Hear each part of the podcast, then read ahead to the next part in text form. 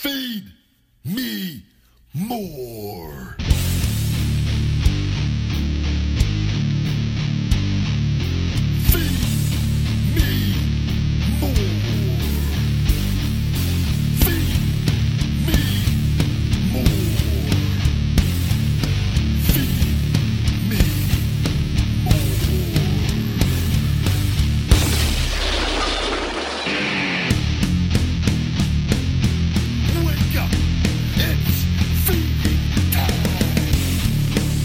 Welcome to Conversation with the Big Guy. I am the Big Guy, Ryback, and I'm sitting here with JD in Florida, and we got Ace Mike Malero all the way back in New York. Guys, Asian Joe will be joining us later. The 98th episode of Conversation with the Big Guy. We are nearing 100 episodes. Who would have thunk that I would have had enough to say for 100 episodes? But goddamn it, I'm a chatty Cathy, and I got a good little crew of chatty Cathy's around me. What's going on, guys? Not much. Everything's good. How's everything over by you? Doing well. It's been a good week so far. JD, you're back from work / vacation. Back in the studio. Yes, I finally have a little bit of a tan. It's the only time I can get one is when I take that little bit of time off once a year. Yeah. No, you look good, man. You're in good shape right now. Still, it's. I saw your tank top, and I was telling you, I just got a message from. I actually had to order more of the Feed Me More Nutrition wristband with the blue Ryback. These ones, they're going to add the little blue Ryback on them to make them a little cooler. But the tank top guy over there, that people over in China, really sticking it to me on the pricing, and I said fuck it and ignored them after their last one. They came down. I think they said started at 16 a tank top. Came down to 13. I ignored them, and they came down to $10.50 a tank top. You think that's a fair shake, JD? What is the volume? I got to get 100 of them. I don't know. That still seems a little high. I get contacted by manufacturers like that all the time, and they're always quoting me minimum 50. I literally that was my minimum before. I get 5 to 10 a week. Who will message me on Instagram or through my website. Please, sir, let us earn your business. We make everything under the sun. Would you, if you don't mind, go ahead and maybe forward me one of those next time, and so that way I have a little something to forward over to the Chun-Li character over in China. It's Chun something. I apologize. It wasn't. It is really Chun something. So I'm not just making that up. But man, yeah, I gotta. It's getting all that organized. A lot going on this week on the Feed Me More Nutrition stuff, but we'll talk about all that later. Going on, Ace, we got the wrestling news. We've had another great week of wrestling. I know you're excited to dive in and kind of explore everything going on in the world of wrestling this week. What do we have going on? It's still real to me, damn it! Our story is Brock Lesnar. As usual, Lesnar showed up in the crowd during UFC 226, being led by Dana White. He took a seat at ringside to watch the championship match between Stipe Miocic against Daniel Cormier. Yep. Stipe Miocic, I believe. Is it Stipe or Stipe? Stipe. I have no idea. I believe it's Stipe. I've heard it pronounced Miocic and Miocic. So, it was Stipe Miocic, I believe, on that, but. Cormier defeated Miocic and became the new UFC heavyweight champion after a first-round knockout. Then Cormier invited Lesnar into the ring. Lesnar got in the ring and then shoved him across the ring. He grabbed the microphone and cut a promo saying, "I walked into this building and watched the heavyweight disasters from the beginning. Nagano's a piece of shit. Miocic, that's the piece of shit. Daniel Cormier, I'm coming for you, motherfucker." Assuming he re-enters the testing pool now, Brock Lesnar would be cleared to return to the UFC by January 2019, just in time for the ESPN's deal with UFC to start. WWE's been posting about this on their website, so it seems it's all being done with their blessing. Yeah, I sort of wonder, is this a one-off or start of a bigger deal between WWE and UFC? I don't know what's going on. I watched that, and I think Brock's in such a cool position. There's nobody like him right now, where he is literally a part-time UFCer and a part-time WWEer, and he's making probably more than anybody else that does the sport outside of maybe Conor. And it is you can't hate on anyone for that. He is he is living the ultimate life, and he's been proven. He's a draw and he's an attraction. And I don't know. I think it all depends on what happens in this fight. But Brock is a guy. He's a lot bigger than DC Daniel Cormier, and Brock's almost like a bully a little bit when he's in there with guys that he's like one of those guys. I feel like when he's really confident, he's really, really hard to stop. And I believe there's been moments in his career where he was just beyond confident, and he maybe wasn't as talented as the other guys fighting, but he's so goddamn strong and such a freak athlete that if he's able to survive that beginning, he can kind of impose his will on guys. And when he hasn't been able to do that, it's a different story. And will he be able to do that to DC? I don't know. DC is an Olympic level wrestler. So I don't know. And DC is, but it's an interesting matchup. And but Brock is a big heavyweight. Where, and I mean when I say that is he probably walks around at 280, 290 and cuts down to 265, whereas a guy like DC is fighting light heavyweight and comes up, and you know he's 246, I think they said, or right around that, 241 or 246, somewhere in the 240 range, in which for him to be in that heavyweight class. And it's an interesting matchup, and I think it all just depends. Brock's in a phenomenal position to be able to play both sides. He's a guy that, I'm a WWE wrestler and I'm also a UFC fighter. And anybody that can succeed at that high of a level at two different sports or two different things like that, it's incredible. So I think a lot of people, I think it hell of a story if he comes back and he wins the UFC championship. You know, I now he enters the testing pool and all that, and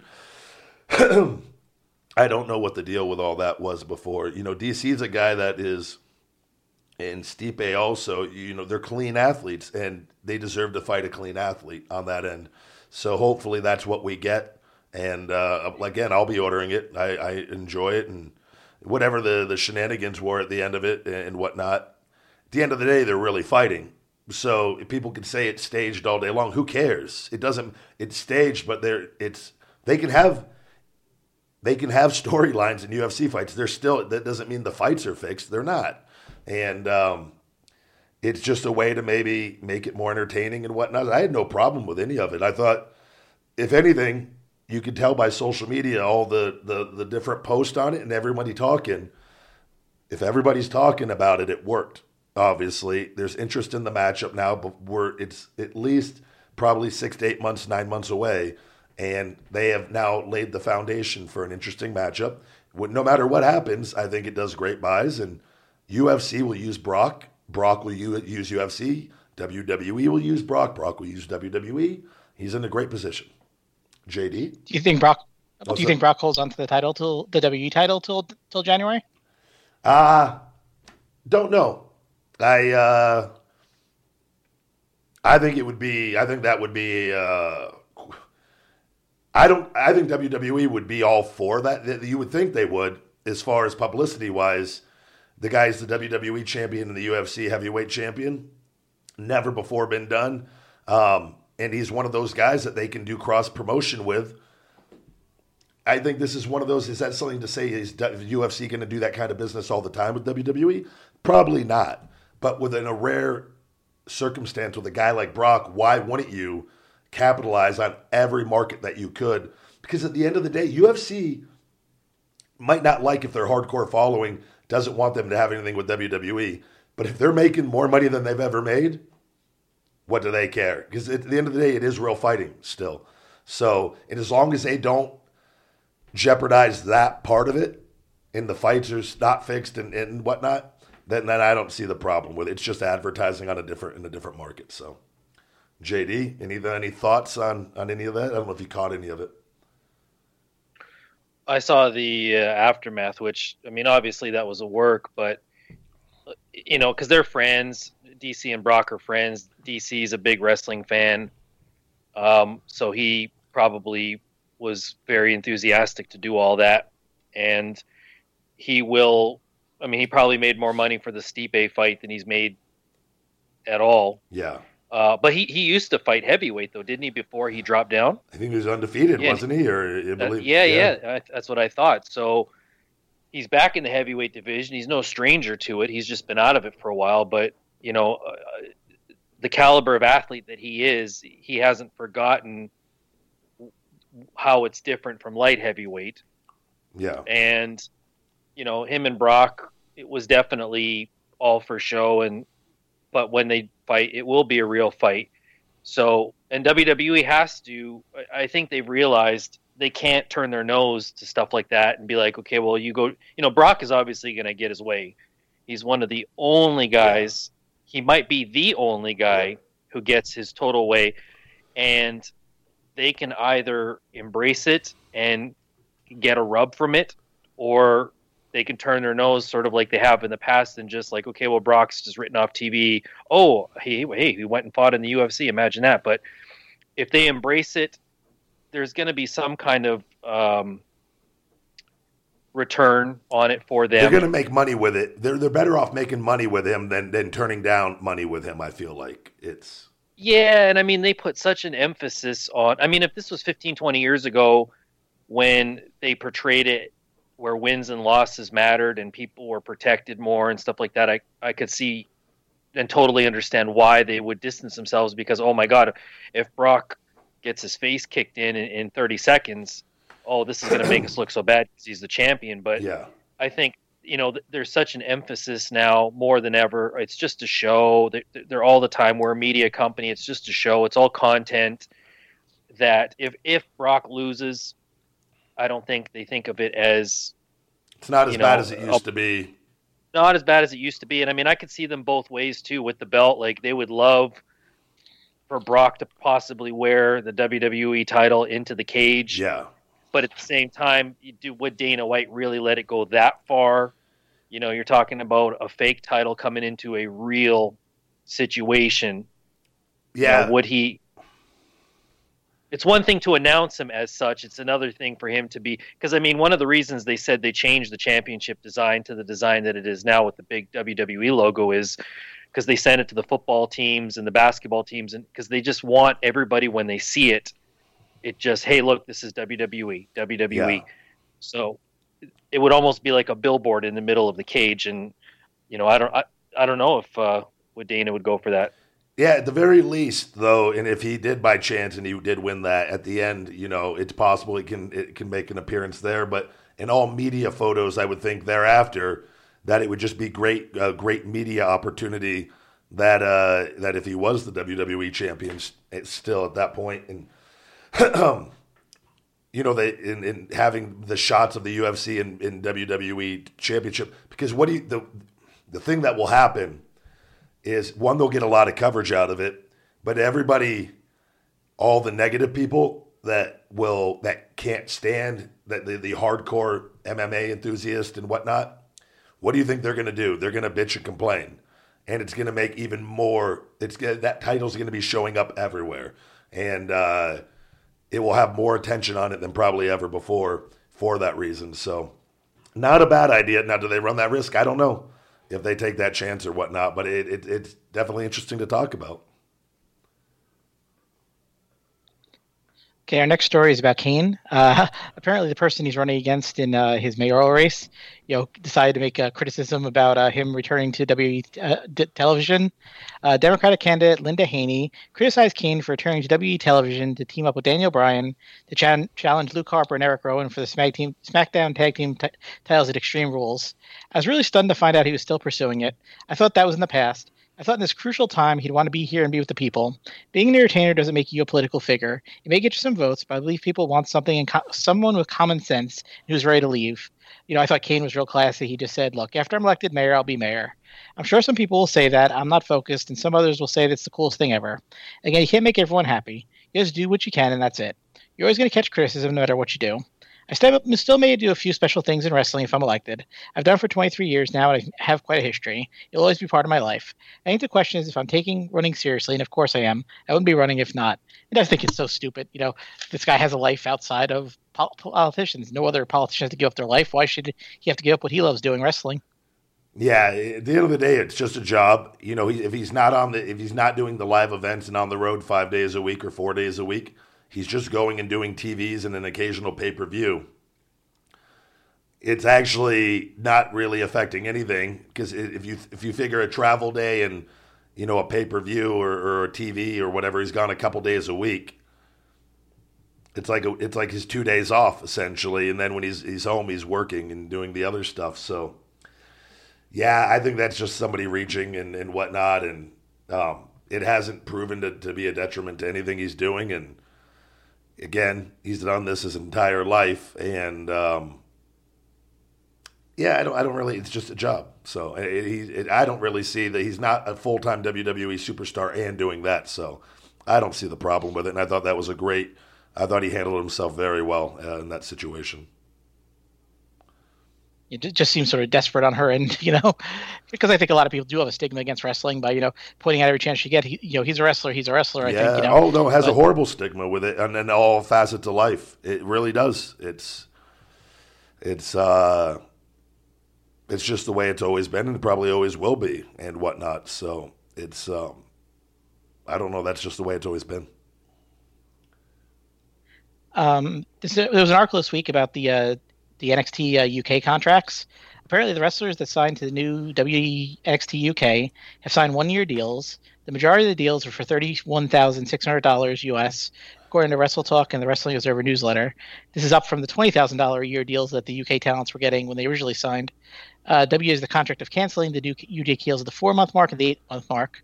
The contract bans the talents from working for other companies that have TV deals or major unfollowings, including Revolution Pro, Defiant, Impact, Ring of Honor, and New Japan Pro Wrestling. You know, it's funny, when I was listening to this, I think a lot of people have a misconception about how much developmental deals in the WWE are worth. I think it points to the allure many performers feel about working for the WWE. And $31,000 is not really a lot of money, especially if these guys are paying for their road expenses and all that. You know, it shows that, you know, the guys like Cody Rhodes and Kenny Omega and the Bucks, that's why they're doing their own things on the indies. I mean, they have far less control and restrictions and probably can make a lot more money than that kind of, you know, developmental deal. Yeah, it has its ups and downs. Developmental's never been a situation where guys make a lot of money outside of again, when Brock came in, there's been several guys that have gotten, you know, pretty significant developmental deals. But it always used to be like $250, $300 a week. Then it went to $500. There was occasional guys got $750. I remember guys that were getting $1,000, that was rare, and if anybody was making any more than that, they were pretty hush on that, because it never really happened. But from the whole period I was down there and whatnot, and it's they promised the guys an opportunity to make more than that possibly, so it's And I, you know, the guys, I believe they could still do independent shows and whatnot, just not main certain particular places. So they could still make more money and work outside of that. So, you know, it's just, this is what happens when you have one company that's so strong, and they are able to do deals like this now and whatnot. And of course, you would like to see everybody make more money and whatnot. But if the guys are saying yes to it, it's the guys that are the ones to blame for taking it. It's again, I've been on both ends. When that's what you want to do, and that's what you do. You have to play the game, and you kind of go along until you get to a point where you can, no, that's not right, and whatnot. So you can't ever hate on anybody for doing that and whatnot. It's just, is it a lot of money? No, it's not a lot of money by any means, and that's a huge misconception. And wrestlers are paid the least amount of compared to any other sport. And it's, sure. And especially for the amount of damage and stuff you do to yourself doing it, which is it right? No, but that's, and I think as time goes on, I think that figure will change over time, but that's the way it's improved somewhat in some ways, and it's gotten worse in other ways. So it's what it is. I don't, JD, any thoughts on that? Well, one of the things they have going for them is I don't think they're running a schedule at all. It's probably going to be very random live events, so yeah. Their expenses are probably going to be pretty minimal, and there's no school over there, so they don't have to go to class. And they can, you know, work the indies. Now, if it was 5 years ago even, they would probably be in a better spot because iPay-per-view, I mean, iPay-per-view's kind of always been around, but a lot of people haven't implemented it. But in recent years, you know, even if you charge $3.99 or $4.99 or $5.99 or something, some of these companies are realizing, like, oh man, look, you know, 2,000 people, 5,000 people from around the world bought this iPay-per-view. Yeah. Now all of a sudden I had 10, 20 grand come in that I never would have had come in, even if they sold, you know, 200 tickets, right? Yep.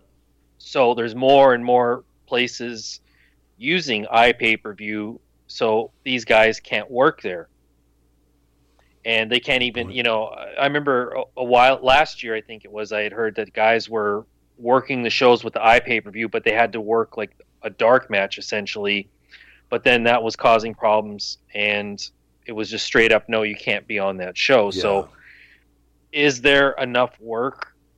You know, I mean, 30 grand is, I mean, you're working out, eating, having to take care of yourself. You got bills to pay and stuff like that. Is it enough money where you can make a little bit extra and everything's going to be okay? Probably. I mean, you're just barely going to get by, but you can't do New Japan, you can't do Ring of Honor, you can't do these other things too. And I mean, WWE saying, hey, you could have an opportunity, but you could also have an opportunity somewhere else. And it says they can opt out after 4 months or after 8 months or whatever. They might keep you under deal. Like those guys last year, they did nothing with them for the whole year. So you could lose other opportunities, which could be a better opportunity, because the WWE system is very, it's pretty oversaturated now. I mean, they have a record number of talents under contract, just in North America. So it's hard to say. I mean, again, if it's not enough money, but the guys are taking it, then you know you can't blame anybody but them. And for the other guys who say, you know, no thanks, not right now, you know, more power to them too. The other thing, you know, ITW has launched their big World of Sports Wrestling in the UK right now, so I can't help but see this as counter-programming. They announced this week that Stu Bennett was going to be the executive and commentator for World of Sports. And I think, you know, WWE definitely has concerns about World of Sports. I think that's why they're locking up all these contracts, you know. And I think bringing in you know, Wade was just awesome. I mean, you know, we got our guy in a good position over there. We're actually there's talks of a Nexus infiltration over there in the world of sport at some point in time. We'll see how things go. I don't mean to spill the beans on anything, but old Stewie is taking an old gander at everything over there and going to let us know the situation. Unfortunately, most of you guys are free right now. You know, it's not that WWE is not worried about anybody. They make way too much money. Yeah. What their mindset is with the network, there's only so much original content that they can come up with that's WWE related, right? Like, or produced. And I completely believe that they will start scooping up independents and putting them under some kind of working relationship contract where these companies are aired on the network. And it's just going to be about them dumping more content onto the network, because they've already, you know, put all of the territories or most of the territory footage on there. All of the tape libraries, they've accumulated just about everything. And, you know, with original programming, they already put out, you know, over a dozen hours of TV every week. So they don't want to lose any potential subscribers. And if it means signing these guys to like a working relationship contract, you know, because they have no fear of anybody. They're in a position. They're untouchable. Yeah, they're in a great position. Speaking of, it's funny you say that, because go ahead. Sorry.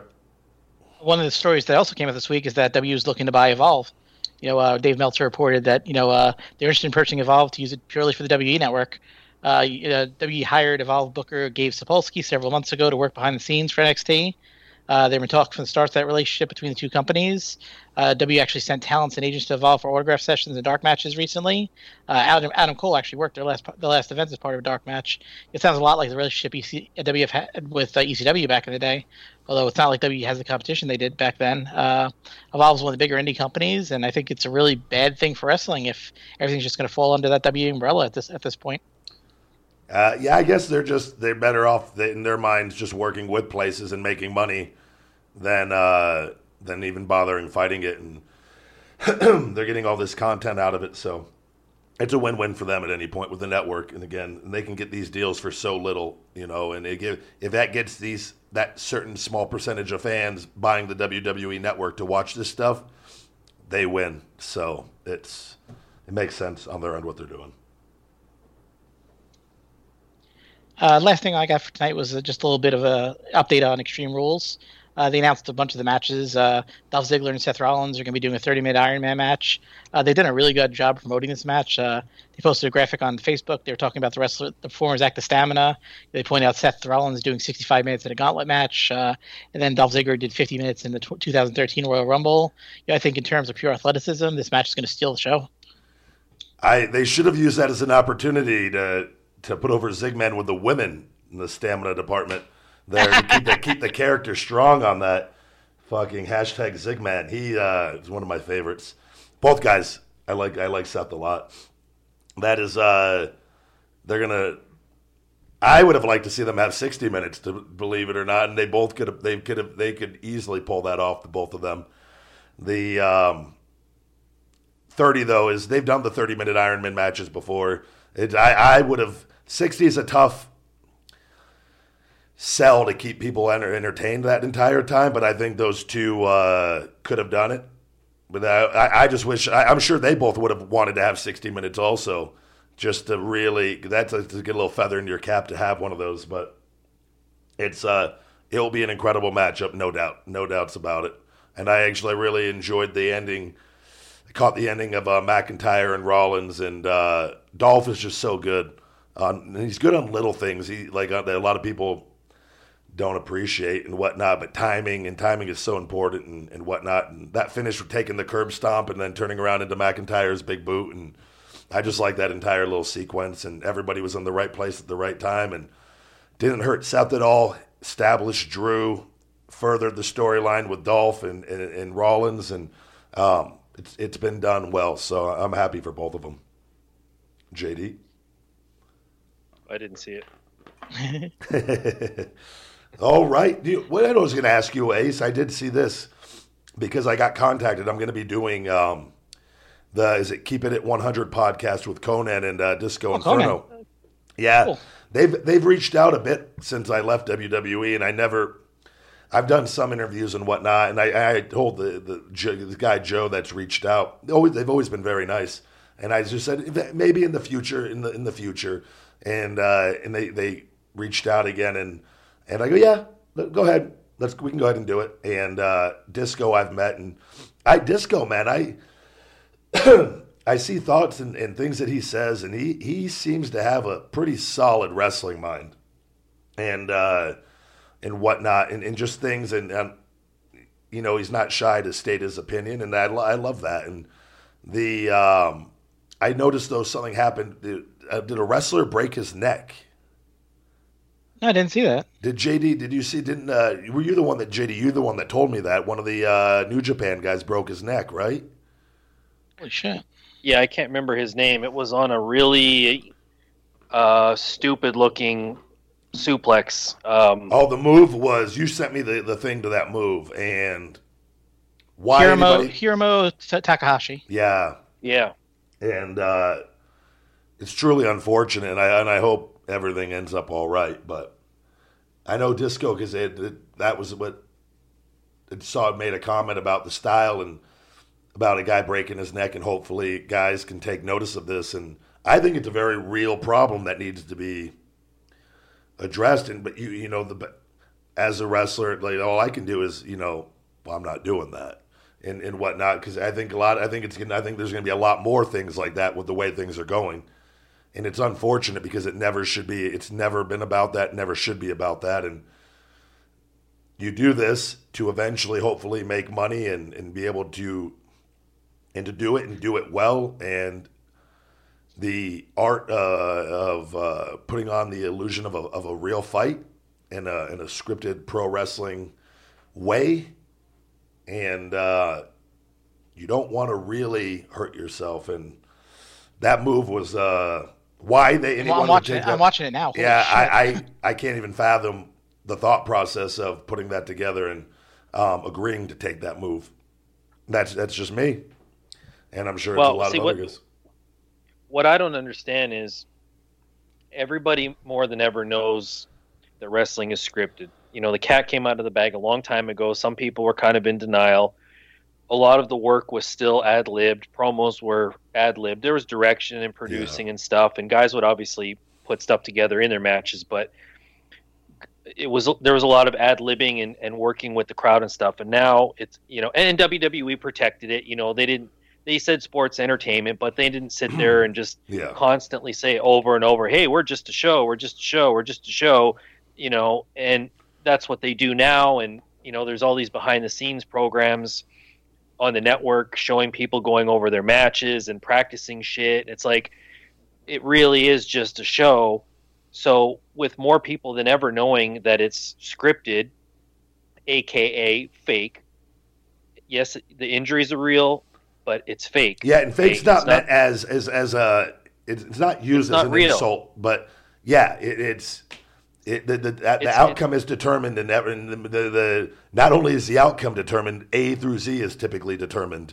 So it's what I don't understand is with more people than ever knowing that is scripted, I can't understand why guys are hitting each other harder and doing more dangerous moves to each other. I mean, when people believed wrestling was real, guys were not beating the shit out of each other, and the people still believed it was real. And now everybody knows it's just a show, and guys are like, well, we're going to hit each other harder. Guys' pushes would end if you were really hurting people, by the way, which this is why I always kind of get insulted on this.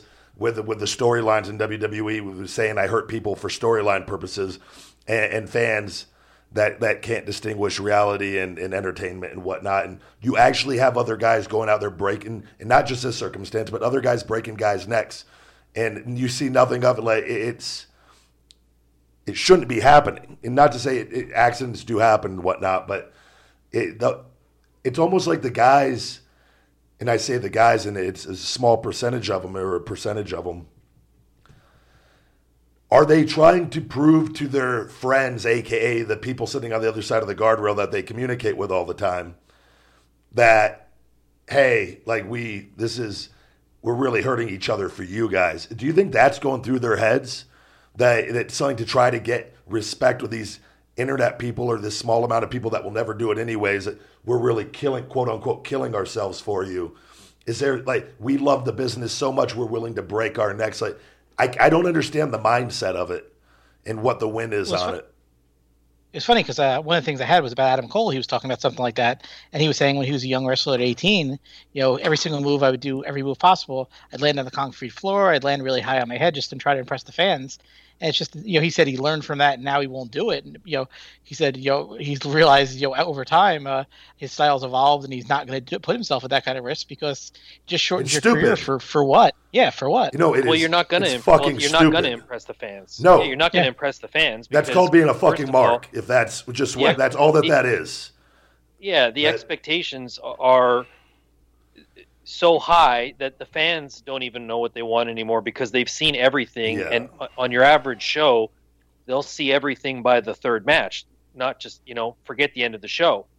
And I don't know if these guys, it's like amongst themselves. Like, I mean, there's always this level of, you know, you don't want to be a pussy in the locker room, and you go out in the ring, and if, you know, somebody's being rough with you, you be rough back. You don't let them bully you around or anything like that. But that same guy will do something dangerous to you where it's done completely safe. It's not like because he's giving you a couple stiff shots in the back or some stiff chops that he's automatically going to drop you on your head. Yeah, he's going to test you in other ways, and there's ways to respond. And that's the way it always was. And they would go, okay, you know what? This guy's not a pussy. He fights back. But now it's like, who are you trying to impress by beating the ever living shit out of each other? And these guys are taking, I mean, maybe because they're on the internet and there's fucking clips that go viral, they don't think about making it, so to speak, and making the big money. So they're like, oh, who gives a shit? I'm going to fucking take a pile driver off the top of a 12-foot ladder. Searching for attention, essentially, for all the wrong reasons. And then, but here's the thing. Some of these guys wrestle once a week, once every other week. They have time to heal up. And as soon as they get in the WWE system and they go on the road, they fall apart. Yeah, well, I'll tell you what, even, though, if you break your neck, though, you're not healing up. Like, you start getting some neck injuries, you're done. And even if they heal up from the injuries, there's that wear and tear. You know, it's like what we talked about with Zayn. You know, all the wear and tear he put on his body, most likely from the indies. And in his big debut match on Raw, he throws his arms up in the air to the crowd and blows his shoulder out. And now he had surgically repaired. Both of them. He just had to have, it done again. Yeah. Right? I mean, it's probably not the exact same spot, but it's like, do you want to save anything for yourself to when you get a chance to make that big money? Yeah. No. Or are you just happy for fucking gifts? And wrestling will not be there for you later. I'm telling you, that's the important part. That's what nobody realizes. I shouldn't say nobody. There are guys that do realize that.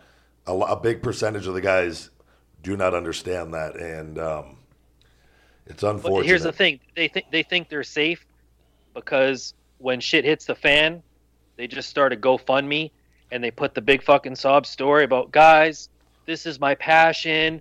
This is how I pay my bills. I have enough money for rent for like 2 months. I'm not going to be able to make my car payment.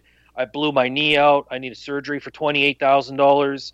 Please, anything can help. Help me get back to doing what I love to do. Blah, blah. Fuck you. Fuck you, selfish fuck. Because you're so fucking stupid. You had this bullshit style, and you're doing fucking knee drops to the floor off of 730 fucking twists, and you blow your knee out wrestling for $50 in front of 100 people, and then you want the fans to bail you out because you didn't make enough money for health insurance. You didn't make enough money to have any kind of a fucking savings. You had no rainy day fund. You're scraping together show to show to show, and you want the people to feel sorry for you because you're chasing your dream. Meanwhile, they have rent to pay. They have fucking kids' mouths to feed. They have bills to pay. They have responsibilities. They pay their hard-earned money to come to the show to see you. They buy your T-shirt. They buy the fucking DVDs. They buy the iPay-per-views, and that's not enough. Bail me out because this is my passion. Fuck you. No, I get it. I understand it, man. It's it's unfortunate, this whole thing, and the it never used to be about this, about that, and it still isn't on a lot of things. But they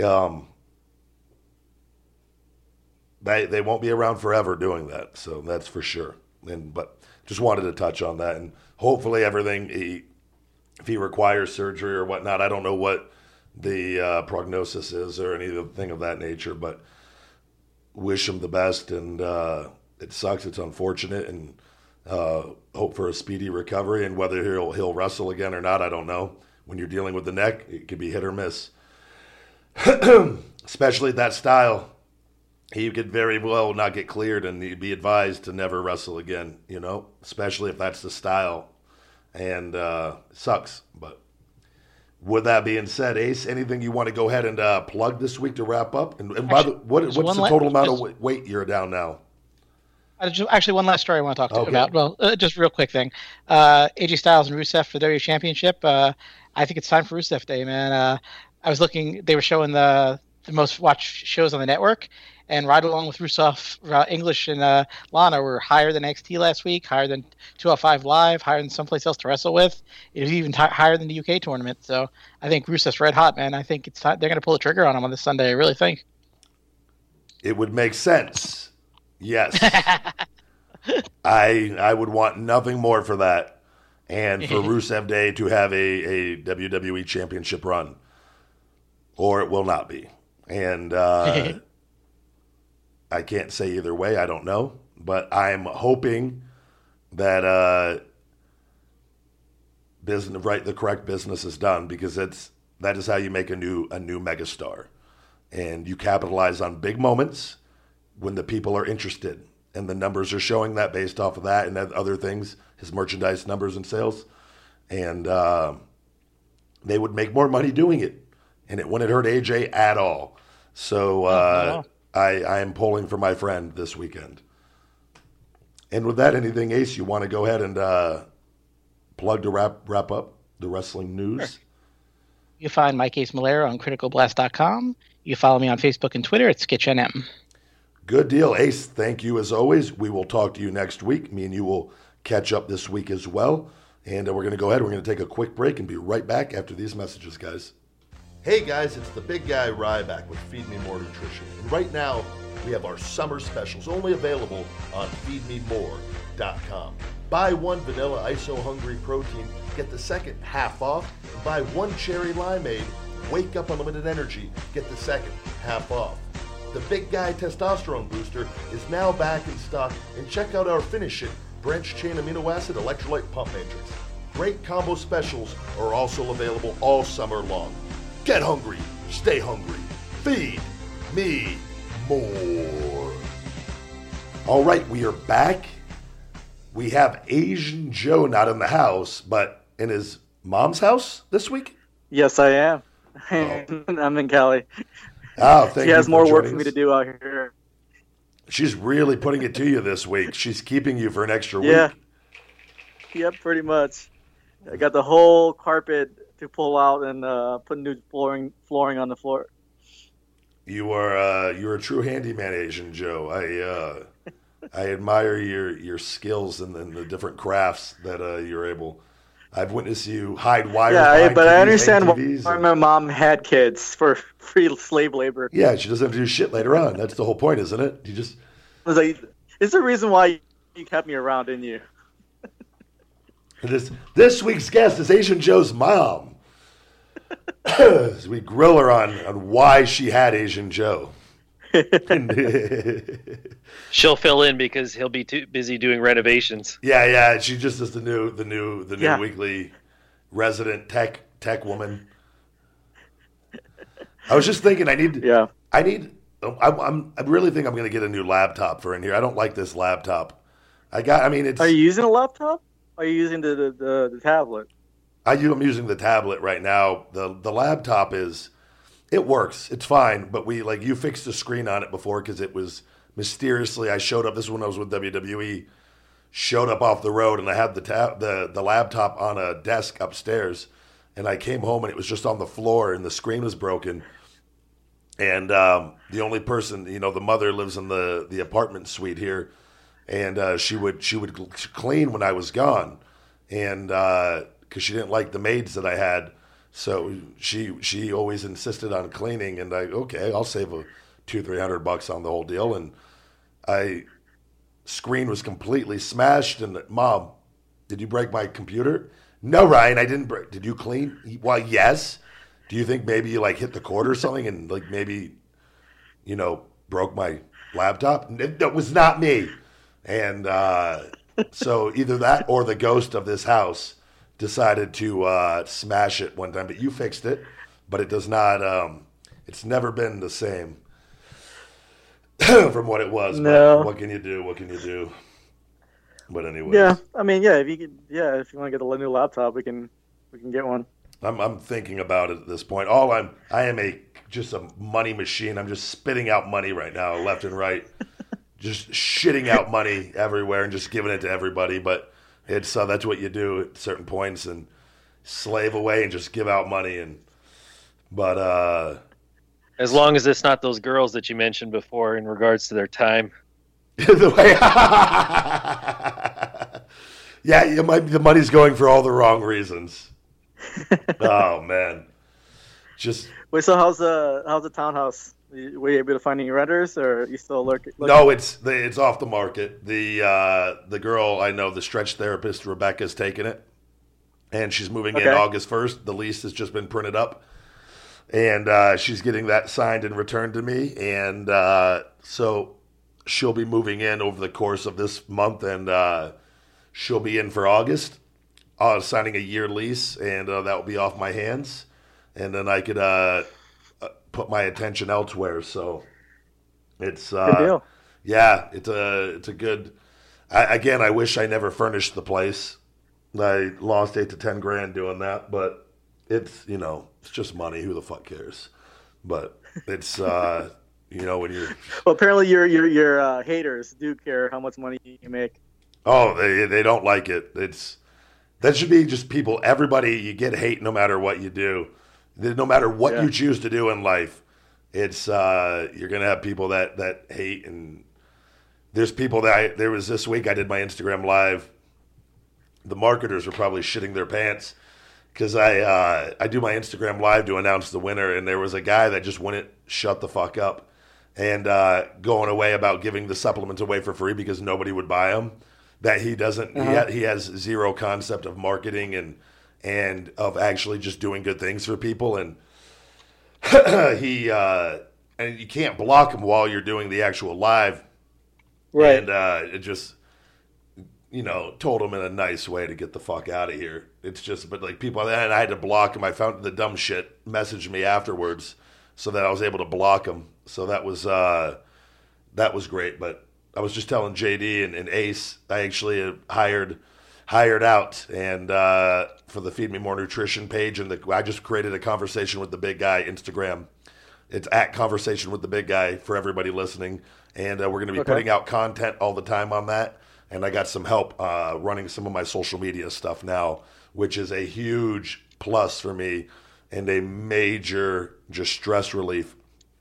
Kind of getting a team around me of people to handle the things I don't want to handle. So, or not on a full-time basis anyways, but been a good week, a lot going on and whatnot. And it's... got a new giveaway going on for Feed Me More Nutrition, actually. We're doing this time around. If you click the link in my bio on my Instagram page for everybody listening, we're doing $200 cash for this 2-week giveaway and 3 months of Shell Shock Extreme Fat Burner.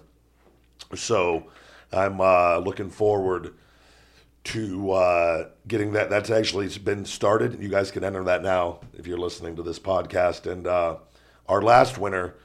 You guys will appreciate this. We deal with some interesting people in this world. And the winner of our last week's the last contest we did was $250 in store credit at feedmemore.com and a Skype call for myself, which the Skype call might have been all he was interested in. I don't know. But he had a one-time coupon code for $250 off at feedmemore.com. All this information was relayed to him, and he puts his order in last night. What do you guys think he ordered?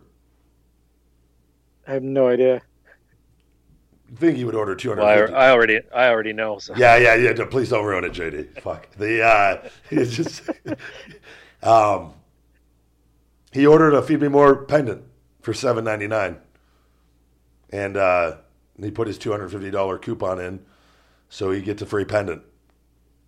And, wait, so is that only you can only use it for one time? That was the deal. Yeah, that was what was explained. Yeah, and he chose to just get a pendant, and I was it was for the supplements, but and I don't know if he didn't understand or if he was just being nice. I don't know. But I still got to Skype call him, so I guess maybe I will. I'll understand more after our phone call, and. Daniel just it blew my mind. I saw that and I go, what? It was he was paying it forward. Yeah, you know, he's very interesting, very interesting. So we will I will get more information on that as the days go by, but we got our new giveaway going. Is a new flavor? They actually just sent me the purchase.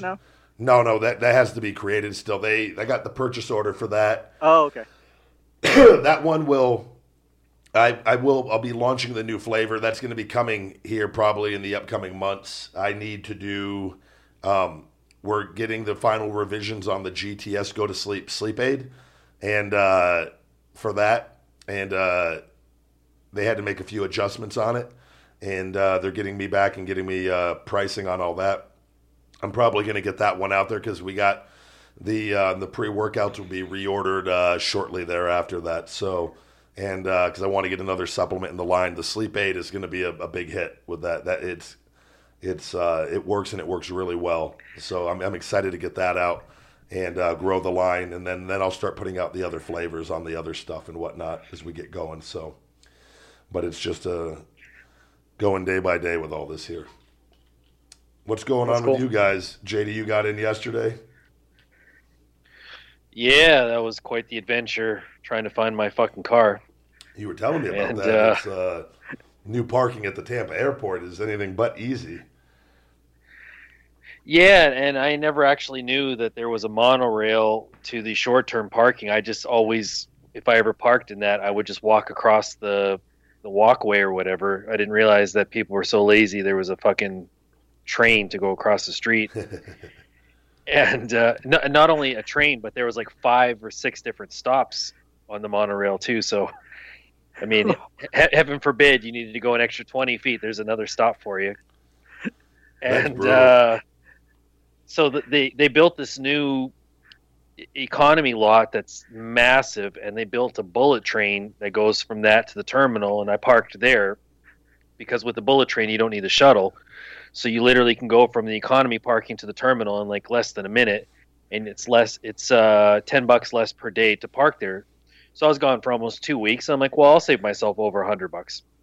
And when I got back, I thought that the long-term parking signs that I saw were for where I parked, and it said, you know, here's the monorail, and I didn't know the name of the bullet train, so I was like, oh, that must be it. And I got on this little rinky-dink Thomas the Tank Engine motherfucking monorail thing. And it just stopped like every 20 feet. I was like, why is there so many stops? I don't remember this. And it was going slow. And finally, I got off and I went to level 4, section 2, which is where my ticket was for. And my car's not there. And I noticed the sign was a little bit different. So frustrating. Right? Yeah. And long story short, I had to flag down a parking lot attendant, and because at first she's like, no, there is only one section 4 level 2, so it has to be there. And I'm like, well, it's not here. And the attendant came up to me and he says, oh no, it's actually the new economy parking. You're not in there right now. We're across the street from the terminal. He says, everybody's been having this problem since it was constructed. I personally helped 6 people today. He's going to go back to the terminal and catch the bullet train. The train station's by P.F. Chang's, blah, blah, blah. But, I mean, despite feeling like a fucking dummy, I did get a compliment from him on my way out. I was going to the elevator, and he said, sir, if I were you, I would go see a doctor tomorrow. And I said, I'm sorry? I don't understand. He says, your arms are swollen. which I think I look like shit, but... fuck, at this point, I'll take it. So, needless to say, I went from feeling like a dumbass to I was like, hey, fucking, this dude's told me my arms are swole, so I'll take that. It's never a bad thing to get a compliment like that.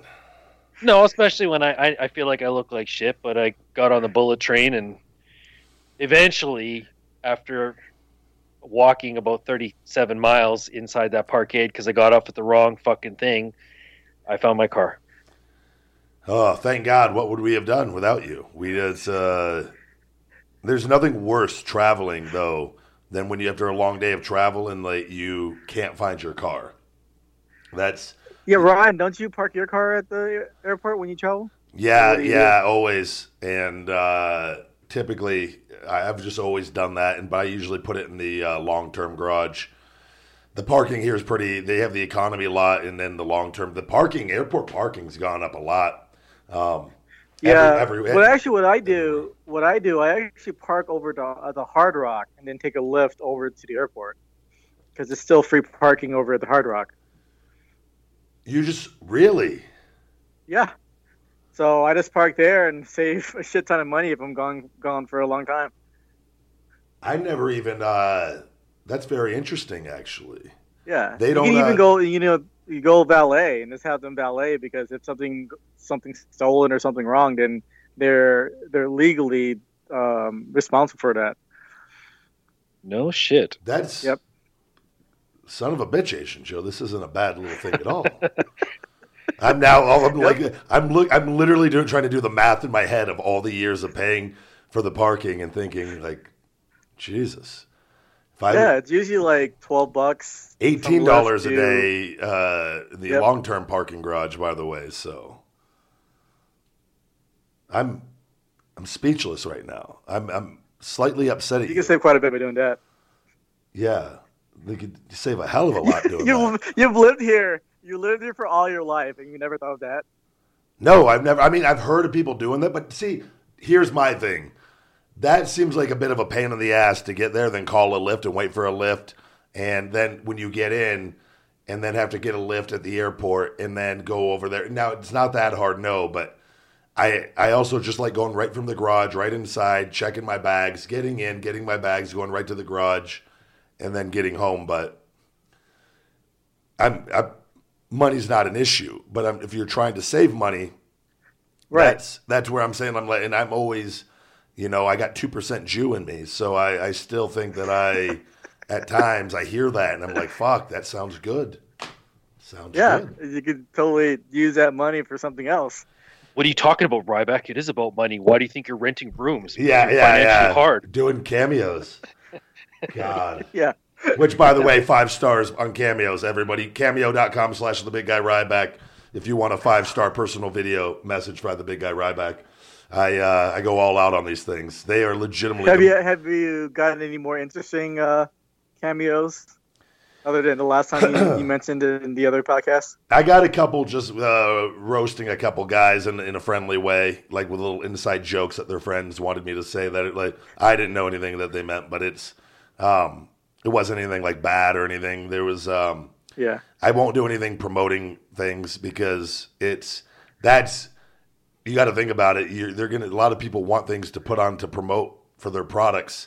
And it's like, look, I'm not promoting your product for $25, and I don't know what your product is, and you're not going to use that, and then that just looks bad. You start promoting, there's that piece of shit Ryback promoting his 1,034 thing for the month, just whatever it is, and just start promoting hundreds of different things or thousands of things. Like that's not the road you want to go down. So, I just swipe left on those, and no, thank you. But other than that, not much else is trying to think going on here. I thought I did a few notes.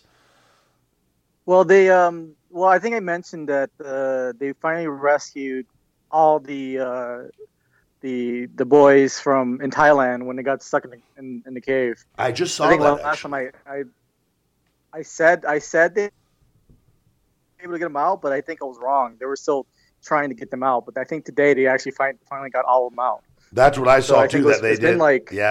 Over 2 weeks, right? Yeah, it's been over 2 weeks. That's absolutely incredible. Wow. How did they get them out eventually? Because I know the monsoon season was coming. Rainwater. They what? They actually had divers go in the cave and actually had lines to give to the kids to breathe through. And had them swim across. I think Elon Musk said something. He had some submarine that can do it, but I don't think they ever used it. I think there were 60 divers from all over the country that actually kind of helped with the process. That's incredible. Yeah, I don't know why Elon Musk kind of chimed in. It's I got a submarine that could help this, and it's never happened, I guess. Yeah, that I didn't hear anything about that. I'll look and see. I know they were talking about that one of the risks with them swimming because the water was really murky and dirty, and the breathing, and obviously with the mask and everything, with the kids being kids and being malnourished and being weak, and obviously they could have people hold on to them and help them, but that it was risky doing it that way. But so it turns out they did do it that way, and everything worked out all right. Yeah, I think they only did 4 at a time or something for each day, so they didn't want to stretch out too much, because I think they had to refill. They had to refill the oxygen tanks every time they used it. Wait, so they didn't do it all in one day? They took multiple days to do this? No, they did it in multiple days. No shit. Now, what would have felt like a longer wait to you? The initial discovery of the divers finding you, or the fact that they would have taken a couple of kids away and then you knew they weren't coming back till at least tomorrow? Because when I read it, it said that they were making attempts each day, but they weren't sure how far they could go because it all depended on how much it was raining. Right. So what would have been a longer wait? The initial diver finding you or help finding you, or the day-to-day going, oh, fuck, my buddy's just left now. I got to wait. Dude, well, if you waited for 2 weeks, and then luckily that your buddies were able to leave, at least it gives some hope to you that, there is a chance of surviving this. So I think I don't think for them, I don't think waiting for a day or two to be saved really, is going to make you more antsy or something like that. If I were them, I think if they were able to find me and know where I'm at, then, that's a relief from that point. Yeah. Unless you're eating cockroaches, then if you're not first, I'm fucking pissed. Waiting 2 more days of eating cockroaches while little Mikey gets to go right away because he's acting quote unquote malnourished. Yeah, we gotta get the small kids first, and then we'll bring the big guy. Imagine the coach goes first. That's this isn't. And there's nothing funny about this entire situation. No, it's not. They're all right. So survived. Yeah, they're all right. So we can coach goes first. So just get the fuck out of it, guys. I'm really fucking hungry. God, yeah. No, that is. I'm curious to hear the story on this. What they were eating down there, or how they survived this entire time. Obviously, once they found them, they were able to get them stuff. I'd imagine, right? Mm-hmm. Oh, yeah. So those kids were probably, I wonder if they had them like the first request is cell phones, please, with internet is they're waiting. And then they, no problem. We'll stay down here for a while. Take your time. Yeah. God. Well, that's good news. But I think one Navy SEAL, like Thai Navy SEAL actually did die while trying to rescue them. Wait, really? So there is one. I think one diver did actually die.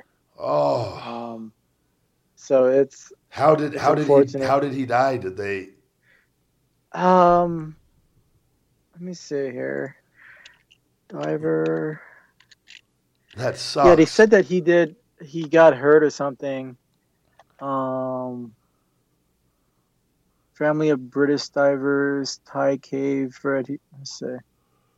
Let's see who died. Thai diver dies amid cave rescues of trapped soccer team. Let's see. I think he was a Thai Navy SEAL. Let's see. I'm trying to find it.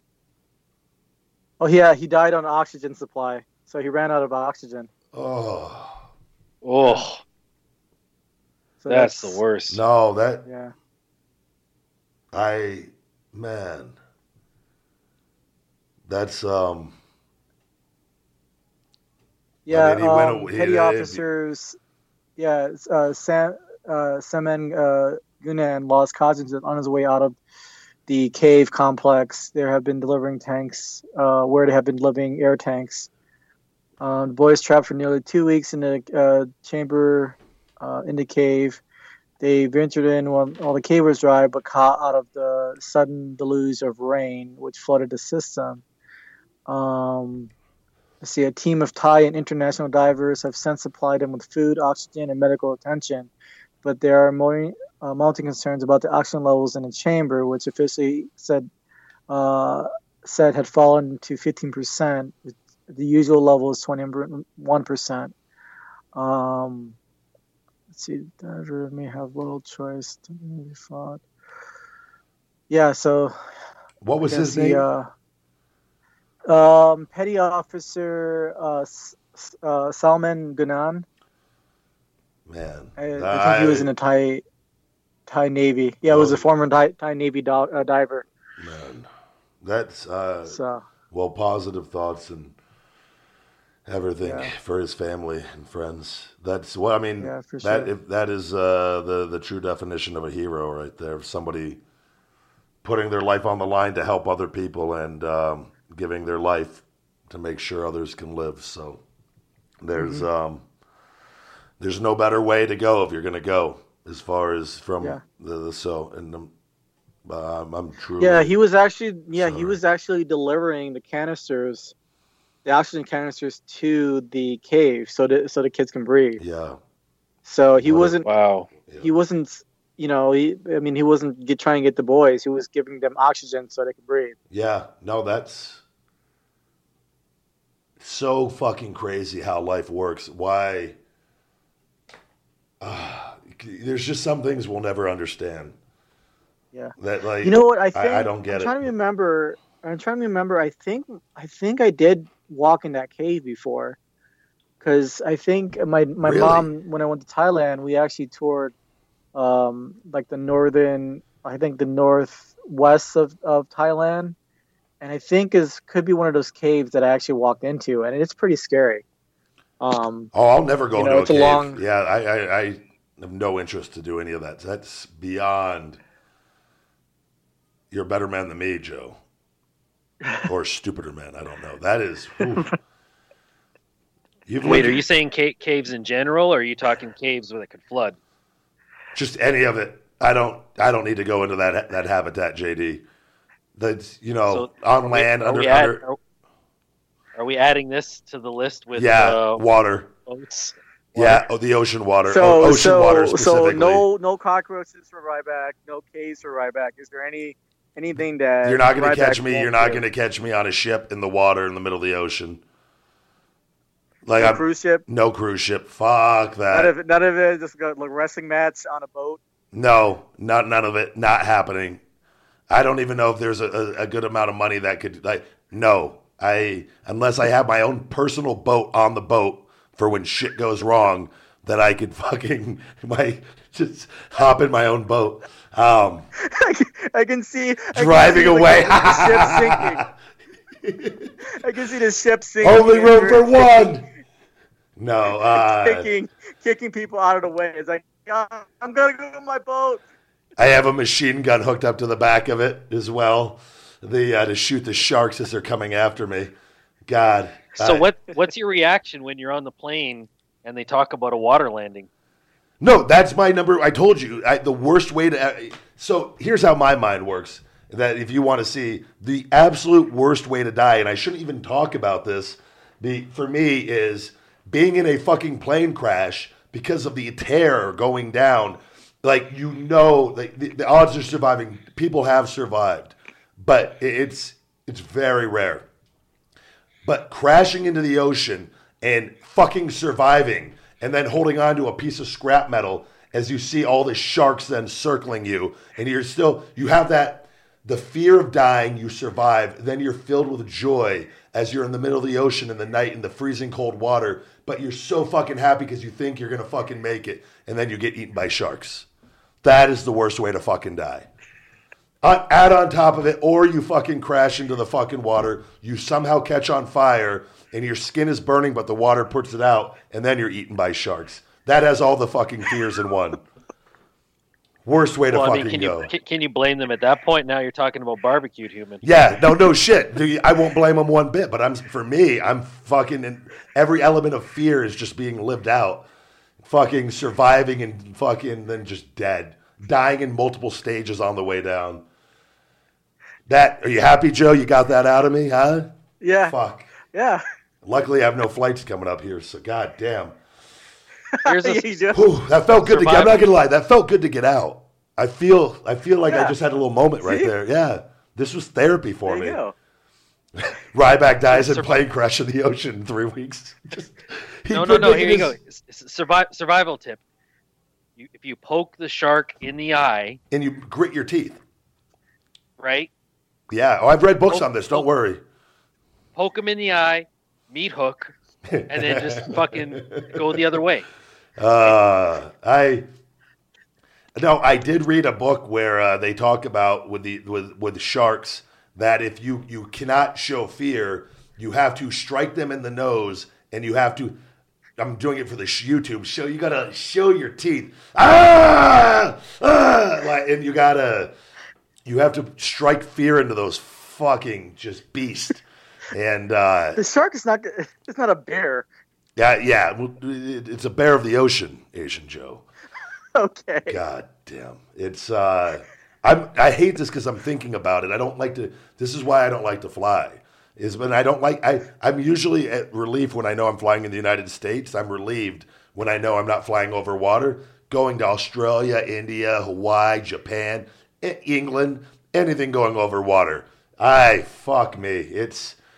I tap the goddamn fucking airplane screen and you see there's just nothing but water behind you and in front of you. And you're like, there's nothing. If anything goes wrong, we're going down in the water right now. I can't tell you how many times I've fucking had to see that. Oh, God. This is... We should have a segment every week. Just kick it off. Just group therapy. We can talk about our fears and our phobias. Yeah, I feel get it all out. I have no problem sharing. There's not a lot like human wise. I don't fear people or things like, but other elements like that, absolutely. And it's not like it controls me. And I'm not. I just don't feel like I feel like everybody. If you ask them what's the worst way you could die, I feel like most people would have an answer. That's my answer. You know, it's. And there's multiple things that there's multiple horrible ways to die, but to me that is as bad as it gets, and it's very realistic. Random question: when you remember Earthquake, right? Yes. The wrestler. Yes. Yeah. Did he scare you as a kid when he went to WCW and he was like the Shark Man? No, but I will say when he said, I did remember being a kid and watched on the, I don't remember what the show was. It was that, I don't know if it was a Saturday night show where he sat on Hulk Hogan. And I remember being terrified as a kid over that. It was on one of the talk shows for one of the WWF talk shows. And like Earthquake attacked Hogan and sat on him. And I just remember thinking, I was always scared of the really fat guy. And, you know, this might actually diving into this, JD, brother, that this might be a fucking thing of why I'm so goddamn in shape. I was scared of fat people as a kid. Really? Yeah. Yokozuna, Mabel, I felt terror for the wrestlers in the ring with these guys because I felt like they looked like they could fall over on them at any point and it would really hurt them. And I always was just like, maybe that's why deep down in my subconscious mind why I'm so fucking jacked. I don't know. You know, when Earthquake sat on Jake's snake and then they said the snake died, I was just like, no, he fucking is like that poor snake. He squashed. I'm okay with that. Ring. See, that's where you're using a like tear on tear and the snake's another thing we can dive into another week on the big guy. Well, I mean, listen, I'm all for saying fuck snakes, but as a kid, I had empathy because it was an animal. I didn't know any fucking better at that point. I believe it or not, loved snakes as a kid. I remember being back east in my mom's grandparents' house, and they live in Whitehall, New York. And they had all this land, which they still own the house, and which I would like to own eventually and fix that place up in Whitehall and... It's part of my property and little deal, but that's a whole other conversation. But there used to be all these garden snakes out there, and me, little Ryan, would go out there, and I would catch the snakes and put them in jars. I had no fear for the longest time of anything like that, and then I don't know what happened, but I eventually became terrified of snakes. And then I dealt with it at the mall. They had an anaconda at the mall. And I just one day as a kid, I said, I went over and I was able to pet the anaconda and I was completely okay. And but like snakes in general, like if I saw a snake, I'm not going to like scream like a girl or anything of that nature. But I don't like them. Like to me, they need to be killed, even though they are living and I don't believe in killing things like that. But it's for fuck's sake, if anything that can kill your dogs or, you know, fucking hurt you. I don't know. It's one of those. That's the law of the jungle where the primate in me just wants to fucking kill. But I don't know. The snakes are another thing. Rattlesnakes out here in Vegas, the fucking desert. You got to be careful. I found a couple scorpions in one of my friend's house. So that was pretty. No, I mean, it wasn't for me. Like, bugs doesn't really affect me, but like just like because they have a little Shih Tzu running around, so I was like, all right, I got to kill this scorpion right here. But yeah. Oh, those things are in Vegas. They're actually out in Henderson and out East Vegas. Yeah. They are a major problem. I luckily have not experienced them in my time being here. I always spray, though, around the house and, every other month and spray really good. And obviously in the housing developments out here, I don't know. It's weird how they could be in one part of the valley but not everywhere. Because I remember APOC of the Ascension. He was saying when he was out here with his apartments, him and his wife, they had real bad scorpion problem. And I'm just thinking, man, if I encountered that, like if I had a problem with scorpions, I think I would move. I wouldn't deal. I would have the house. Obviously, have the people come out. What are they? The exterminators, yeah, and have them do their thing. But if it was a continuous problem, because those things can hurt your dogs and everything too. It can kill them. This is really taking Summerlin, a sour damper. Problems. Wait, what? in Summerlin, they have coyotes. Get the fuck out of here! Yeah, in Summerlin, and they would. Yeah, they can easily jump over walls. And, like up in the mountains near Red Rock and stuff like that. Yeah. So, because they're developing new houses out there. And then I hear stories where coyotes would get, little dogs that, are in the backyard and stuff like that. Miz actually had a dog in California, or I believe it was in California, and it got loose.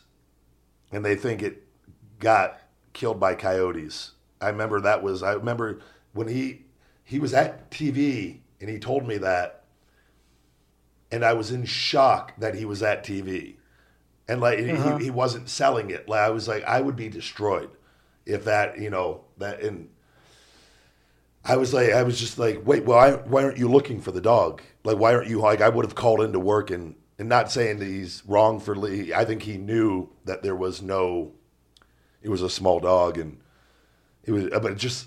Fuck, stuff like that, man. I don't even want to think about that. That's too much. Yeah. All right. Yeah, I think it's a scary word out there. That's for sure. All right. I think put me on a real sour note, Asian Joe and JD. We're gonna take one more break. We're gonna come back, do some tips of the week, and then dive into our main topic for the week, which it's gonna be talking about Asian Joe, social media, and using it in a good way. Not necessarily a negative conversation on it, because there's a lot of benefits to social media. Sure. But kind of just trying to keep a positive conversation about the good of social media and what we could do and maybe help some people out there that are, maybe part of the problem and hopefully getting through to one or two of them or 100 of them, who knows, and going from there with that. So stay tuned, guys. We'll be right back after these messages. I am the ultimate Ryback, and I am here to tell you about Feed Me More Nutrition. It is the ultimate premium in sports nutrition. Wake up, unlimited energy. I take it non-stop, and I have all the unlimited energy from the gods above. My blood, my skin, the energy is pouring through my system. The big guy, all-natural testosterone booster will be giving you erections to the heavens. And if you need protein builds muscles upon muscles. My, I so hungry, premium grass-fed, prebiotic, enhanced whey protein isolate is what you need. Fat, burn body fat with shell shock, extreme fat burner, the most powerful fat burner on the market today. Feed Me More Nutrition. Save 10% with Podcast 10. Available on feedmemore.com and Amazon. We are back. It's now that time. We got our tips of the week this week. Tips of the week. Yay. And my book of the week here. This was a great book. I highly recommend this one.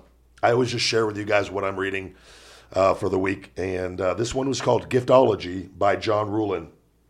And essentially on the power of giving, but it's more almost from a business standpoint and using gifts for your customers and your consumer as a way to say thank you. And I'm trying to incorporate some of this now with my Feed Me More Nutrition free supplement giveaways and giving discounts to our people that are interested in the products and following me and whatnot, and giving more and feeling good about doing it. And it's a cool thing. And this book is, I think it's a good book for everyone. I always recommend The Magic by The Secret. Great book on the introduction of being thankful. Giftology for entrepreneurs out there and people just looking. You got to be grateful. You just got to. It really is a powerful thing when you could not compare yourself or stress over wanting more, and you could just, you know what? I'm fucking lucky. This is fucking amazing. I'm very thankful, and for simple fucking things, and not getting caught up in all this social media craze and everybody, these pretenders and everybody. Just it going down a horrible path on some of this stuff. So be grateful. Giftology, great book.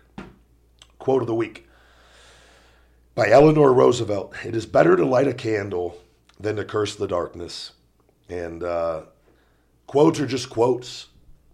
You can read all the goddamn quotes in the world and not do anything. But they could also give you inspiration and a little bit of guidance. And it's all dependent on how you view them. And it's... just because it's a quote doesn't mean it's right or wrong, but if it can give you a little motivation or a little meaning to life, then it's done its job. Nutrition tip of the week. I now got a JD, I don't know if you've heard of this. It's called ReCarb. It's a micronized, non-carbohydrate powder. It's just straight carbs. 1 gram of sugar per 2 scoops, 60 grams of carbs per serving, and 1 gram of sugar, 0 grams of fat. And it is, I mixed 3 scoops with my BCAAs for my intro workout because I was looking for a weight gainer while I'm doing these carbs, because I feel a million times better now doing carbohydrates on the intermittent fasting. And, but a lot of the weight gainers are just absolute garbage out there. And too much fats, just way, like the carb content isn't, sugars are through the roof. You're going to get fat on that shit unless you're a true ectomorph, which is still, you don't need all that sugar.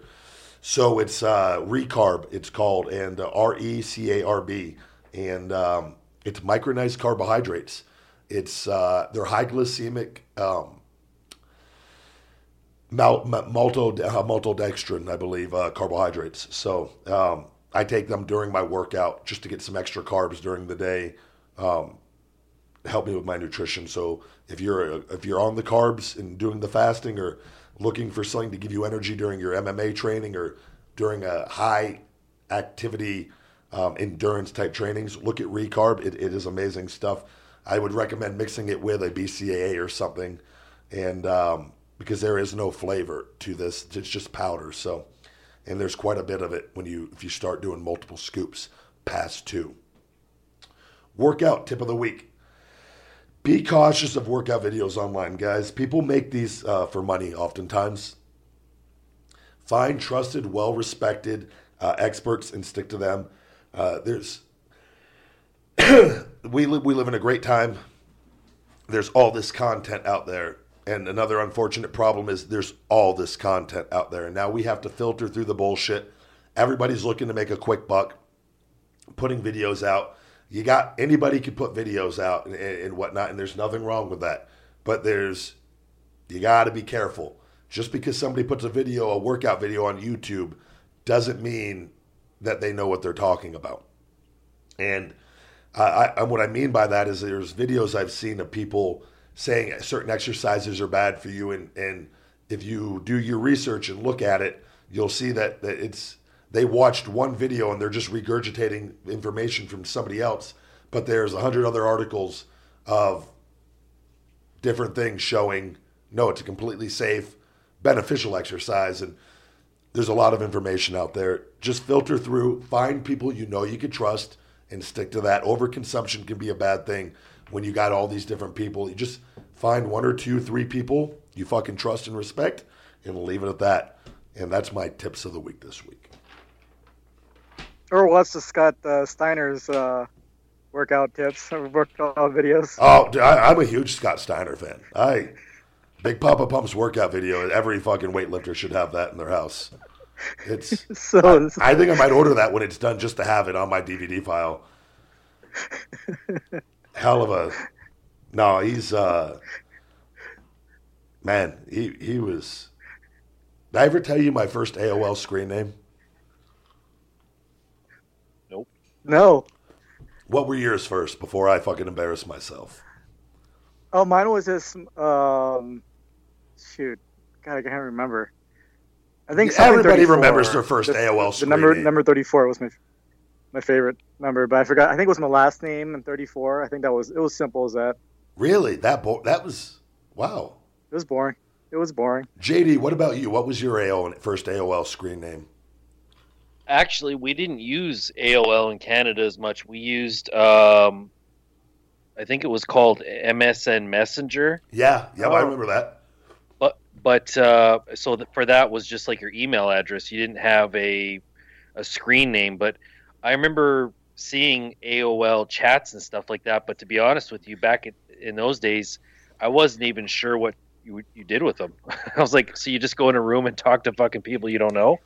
Yeah, it was an entirely. Yeah. We could go on. We can skip our topic tonight. I got some stories on all that back from with the big guy, which would probably be ASL. Way more entertaining. Remember the letters ASL? I almost think that we should actually just talk about this for this show because it's going to be. So hold on. The precursor to social media. This could be the conversation really quick, and any funny stories we have, because. My screen name, my first one was Big Papa Superstar 89107. My zip code, because I was a big Papa Pump fan, and that was when AOL. I was I think it was Big Papa Superstar. I believe that was my screen name. It's embarrassing, but it's what it was. JD, did it work? Met a few hoochies on there.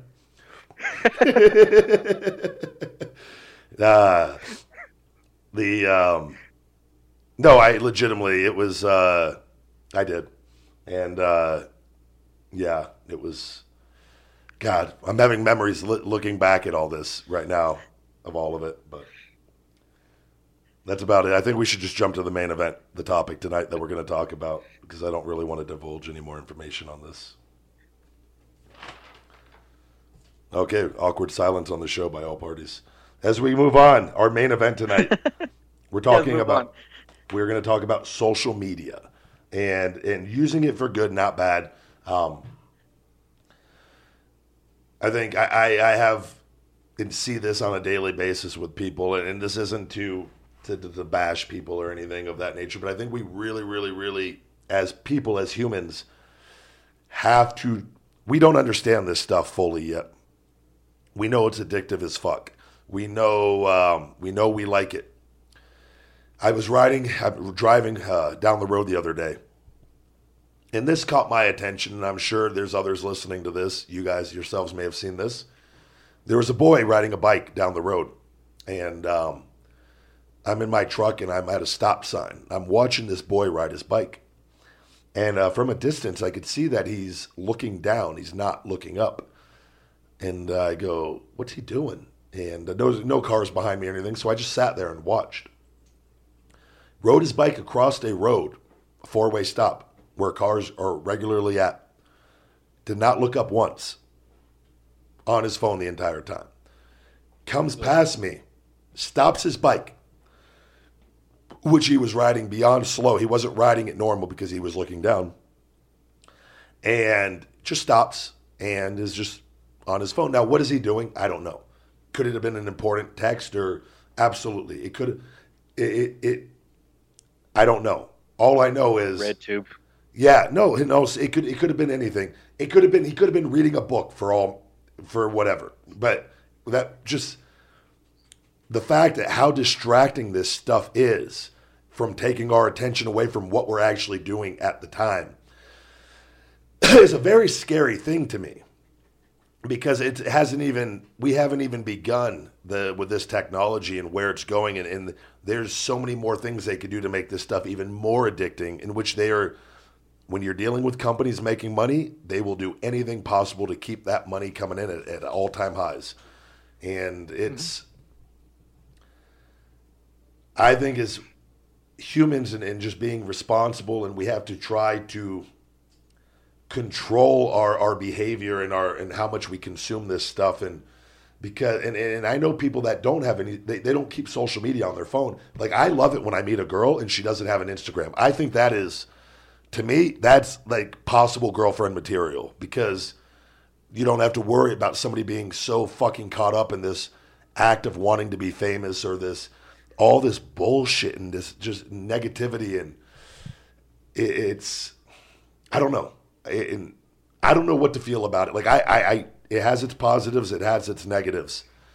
And, there's guys like Gary Vaynerchuk that praise it all day long, which he obviously is heavily invested in social media and has a lot of what he has because of social media.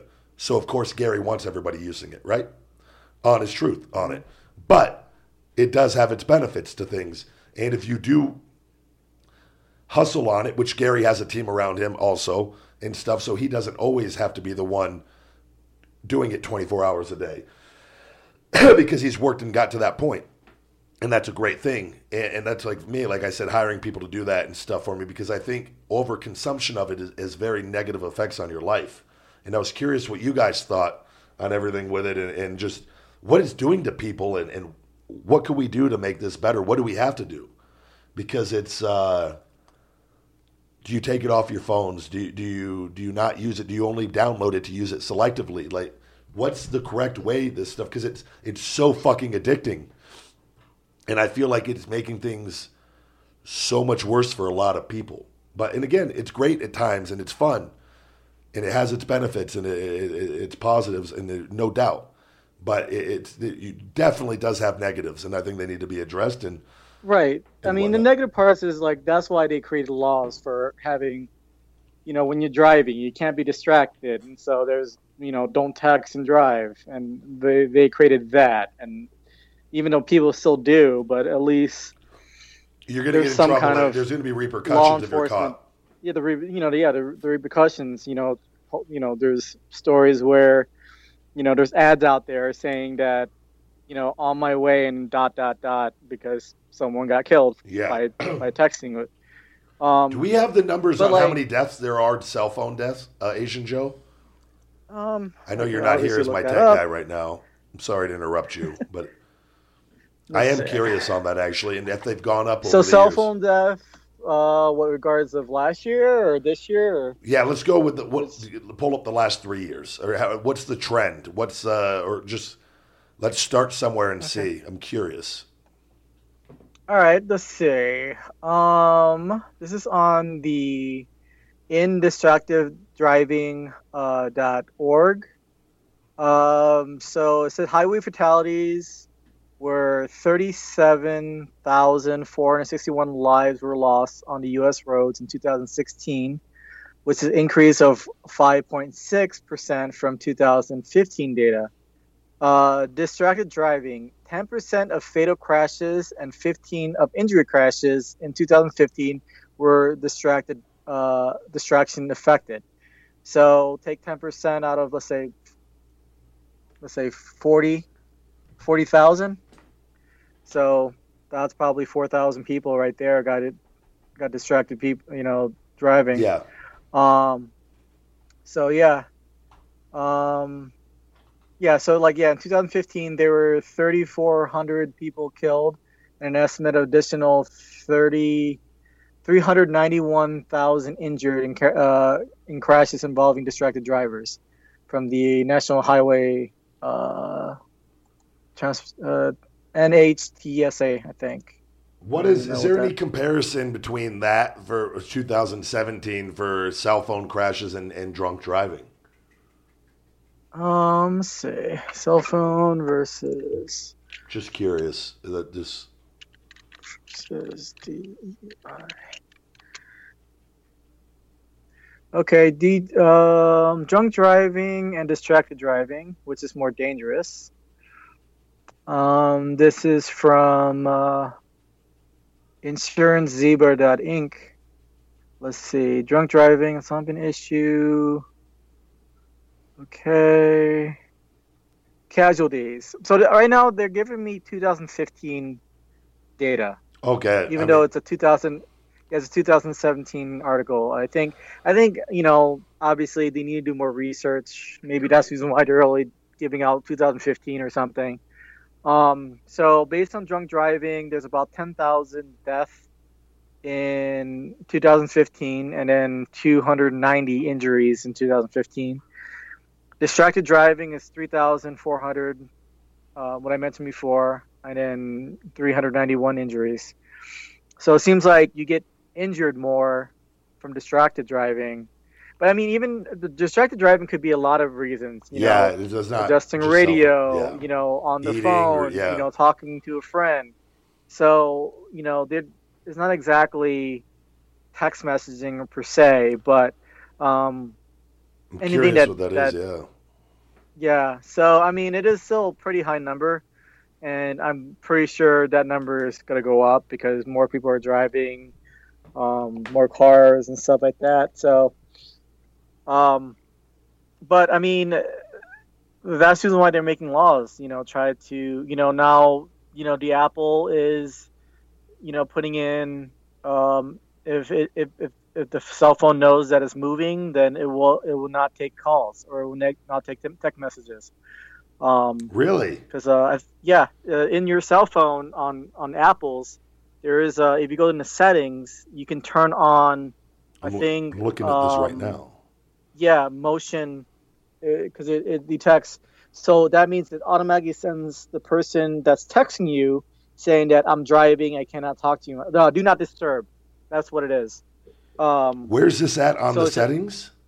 Let's see. If you go to settings, in Apple or the iPhone. What a great settings. Thing. Let's see. Do not disturb. Yeah, here we go. So if you open the settings app, choose general, scroll down to restrictions and tap it. So then you enter the restriction passcode on the device if you have one. Then you scroll down to Allow Changes section and choose Do Not Disturb While Driving. And then select Do Not Allow Changes. All right, so hold on. I'm on the settings here. What's the first thing you click on? Go to General. General, got it. And then Restrictions. Okay, then Restrictions. All. And all right.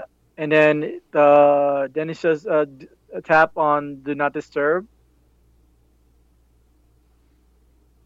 Tap on Do Not Disturb. Do not disturb while driving. Right. Okay. It says I actually just found a statistic. It's saying texting and driving, but that can be passed off as social media and driving. Every year, this is icebike.org.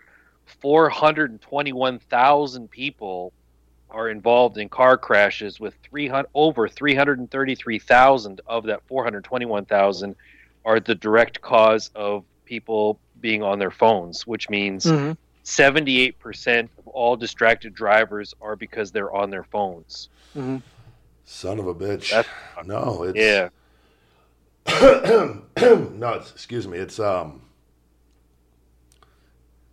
It don't see getting any better with the way, and this stuff is addicting. It's hard, you know. It's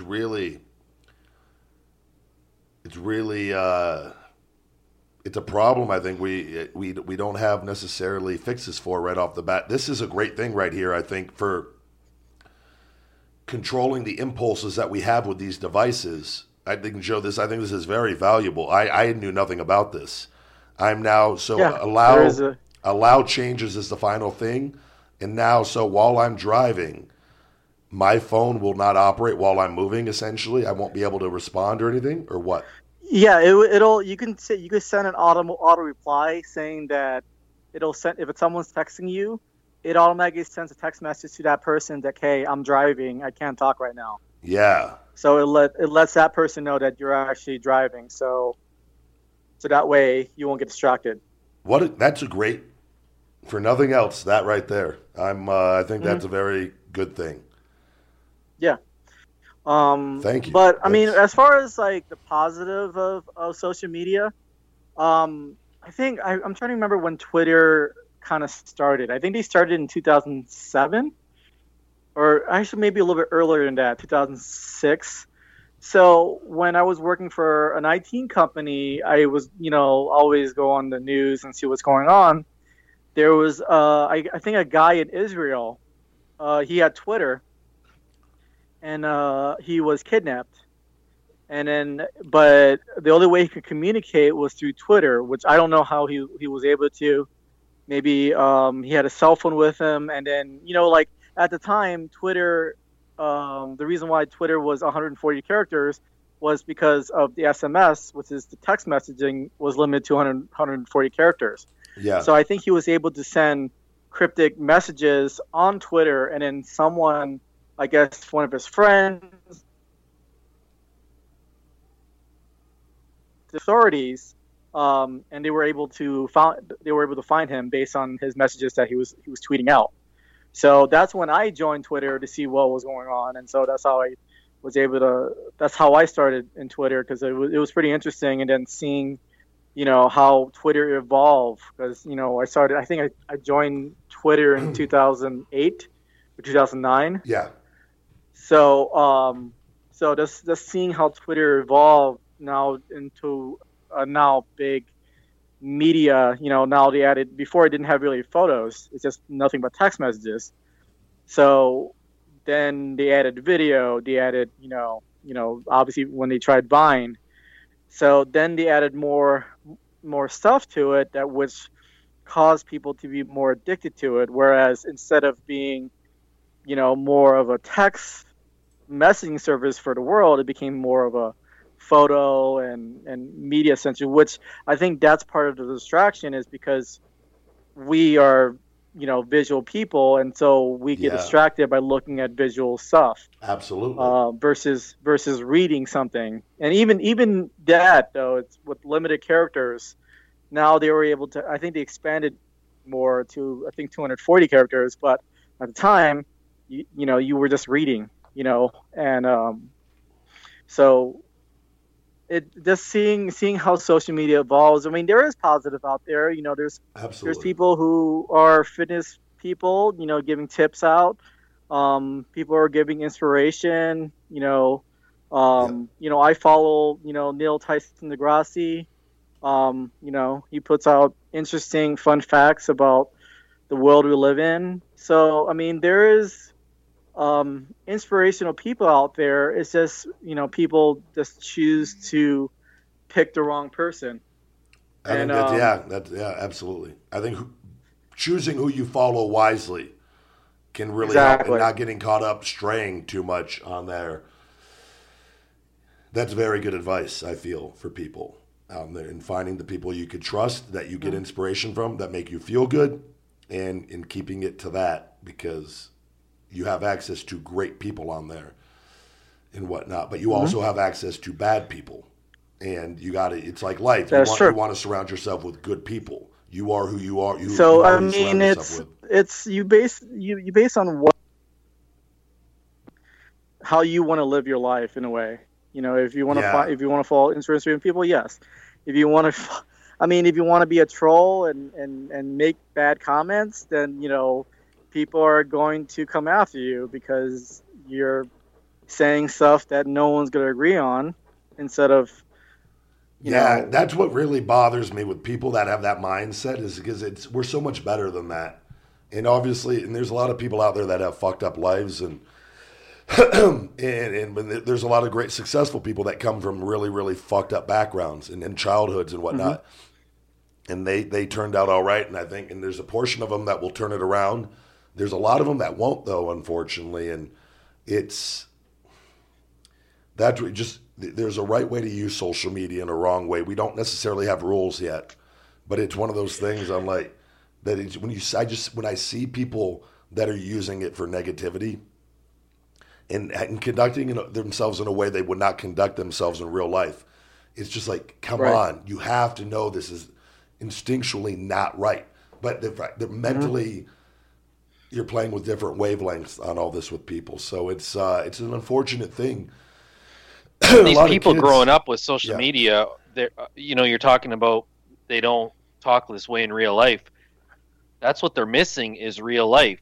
And, I'm 35, you're 35 or 36. I feel like our generation was the last generation, more or less, give or take a couple years, to actually have learned how to talk and interact with people. Yeah. And, they say millennials or anybody born after... What is it, 1980, 1989, 88 or something like that? I feel like if you didn't grow up with a cell phone and a computer, you're not a millennial. Yeah. Because without a cell phone and a computer, we had to play outside.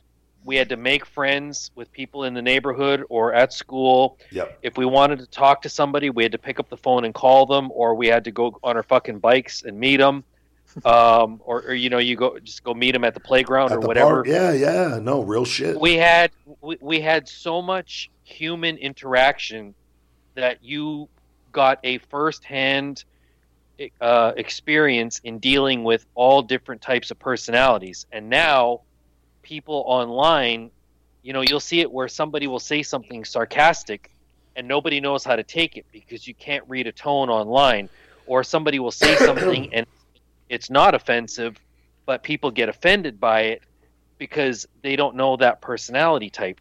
And it's literally because through text messages, through DMs, through comments, you cannot get to know people properly. Therefore, you don't know who they are and you don't necessarily understand where they're coming from. So trolls... I feel like some of these people where all they do is troll people is they don't have any experience dealing with people in the real world. Like they might go to school and they might go to their job, but they're sitting on their fucking phone the whole time. Yeah. They're not actually being in the moment with the people around them, or it's very minimal because they're too distracted by their phones. And they can say all these things without consequences. And then you have the other group of people who, I feel like contribute to a lot of negativity on social media are all these people who, and it may be a side effect of the same thing, the lack of human interaction. I feel like there's a lot of people who have very low or no self-esteems.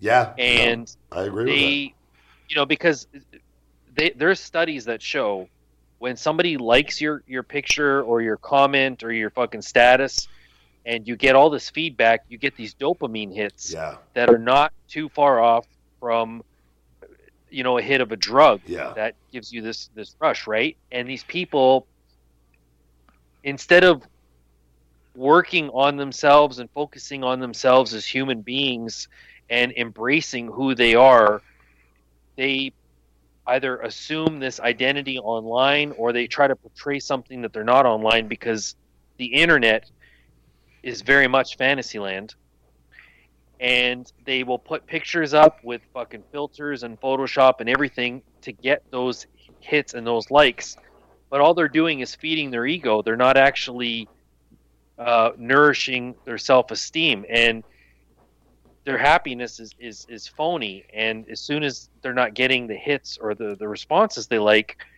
you know, they're the first ones to lash out and become a hater. Oh, this bitch, this, or this dude, that, or, you know, no, and it's just a never ending cycle. Yeah.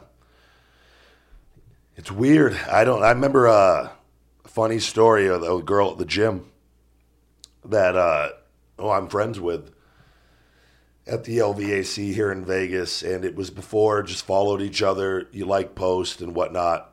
And, you know, we'd had conversation and nothing, just all friendly and nothing. And, of that nature. And I remember, I'll never forget one time walking at the gym, and we talked for quite a bit, and you thought, like, you know, oh, if I see her at the gym, you know, we can have a pleasant conversation. And I'll never forget, saw her walking literally face to face. She looks up and looks down instantly and can't even look at me as she's walking by. I go, hey. And she, like, got really nervous and, like, hey, and just, like, kept going. She couldn't interact in person. And I remember we talked after that, and I said, oh, did I bother you? And she goes, no, we're social media friends.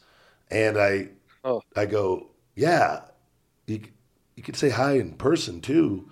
But she had she's like one of those quote-unquote millennials. She has no actual human interaction skills, and you could see it. Like, it's... And I was, we've talked since then, and everything's fine. And I've since seen her, and she's been all right. But, like, her initial thing was she couldn't even, like, it was just blew my mind. That was that you can't interact but you get so caught up in this fantasy world, and it's weird, man. I don't know what to make of it. I mean, it's great. Gary, you hear Gary Vaynerchuk all the time. This is the greatest period of our lives, right? Yes and no. There is a lot of great with it. And whatnot, but is with anything great, when it is addicting, it can have repercussions. And I think that's where you got to sit back and you got to learn control and you got to balance. It all comes down to having balance, I think, and striving to, you use social media, it's great, but having those real human interactions still and holding yourself accountable and developing real life skills, because those are truly the important things in life and carrying on and having a successful life in whatever you choose to do. You're going to have to be able to interact with human beings. And that's where you see the kids and getting caught up in this, and parents giving their kids tablets and iPhones right from the fucking out of the womb now. And it's like, what are we doing? Technology is great. We got to evolve. We move on. Things change. Understood. But there's this stuff is so new, and so there's so much not understood long term about it and whatnot. So I'm just fascinated by this entire thing and where we're going. Well, look at our topic last week, the importance of hobbies, right? And we were talking in the context of careers and passion and all that stuff and being laser focused. But I feel like one of the biggest problems with social media is that everybody's bored. They don't have hobbies. No. They don't have extracurricular activities. There's less people playing sports. There's less people going to the park and playing. There's less people riding their bikes now. And because they can just sit on their phones for hours on end. Watch everybody else living their lives. And well, there's that, or they're playing games, or they're messaging, or they're, you know, and it's great to have access to all that at your fingertips, but not when it's that addicting, though. That's the thing. It's so addicting. It is. It's easy access. And I mean, some people are still being creative. You know, we have engineers and other people who are pushing society ahead. But we have, I think, overall, less people being creative because they don't have to. Like, remember when you were a kid and, okay, you went to school Monday through Friday, Saturday. Now what are you going to do? You have nothing to do, right? Are you going to ride your bike? Are you going to play baseball? Are you going to throw the football? Are you going to go to the park? What are you going to do? You can't just sit on the phone. You know, if you wanted to play with your buddies, you had to pick up the phone and call them and say, hey, man, meet me at the fucking 7-Eleven. And we'll get some 5-cent candies and we'll fucking go kick some ass at the monkey bars, like whatever.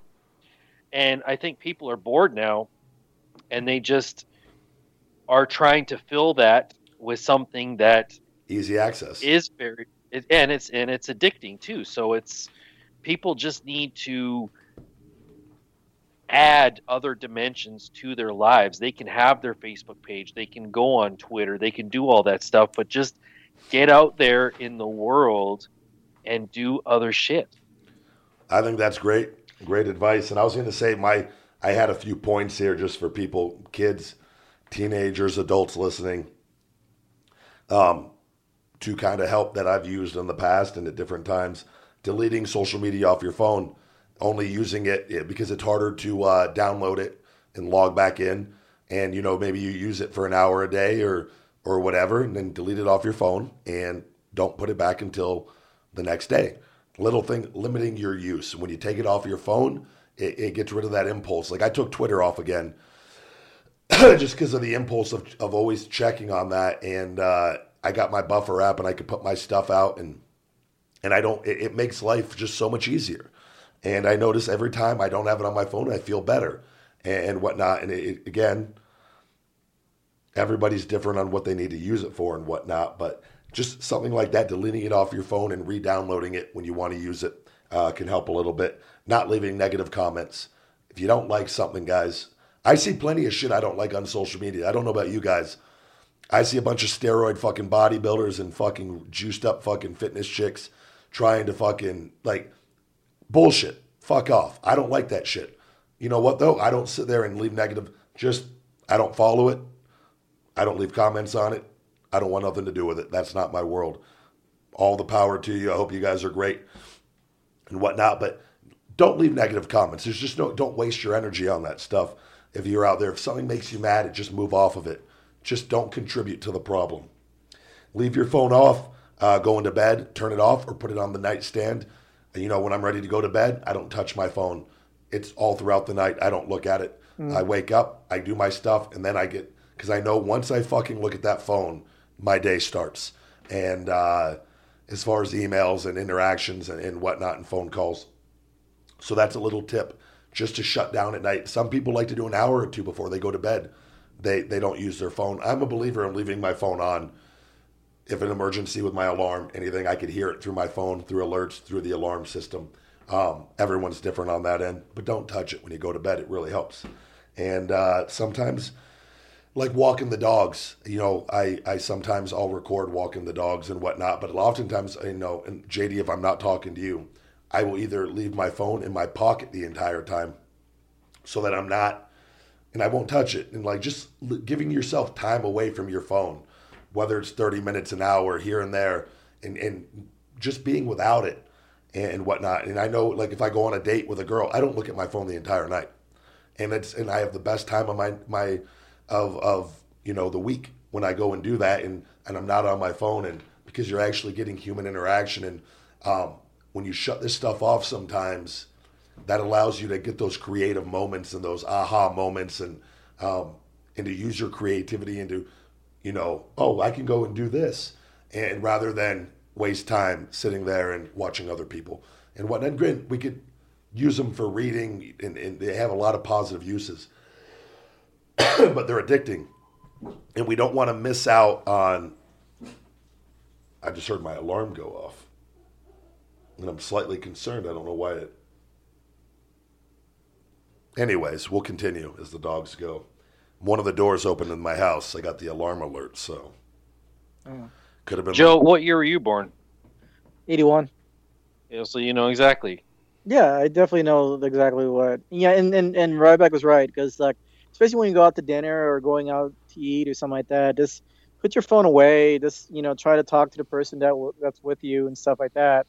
You know, I mentioned there's a restaurant in Vegas where you literally eat in the dark, and so you lock up your phone in a locker, and so you're, you know, you have to, you know, even though you eat in the dark, you still somewhat have to talk to somebody. Otherwise, it'll be a weird, quiet dinner.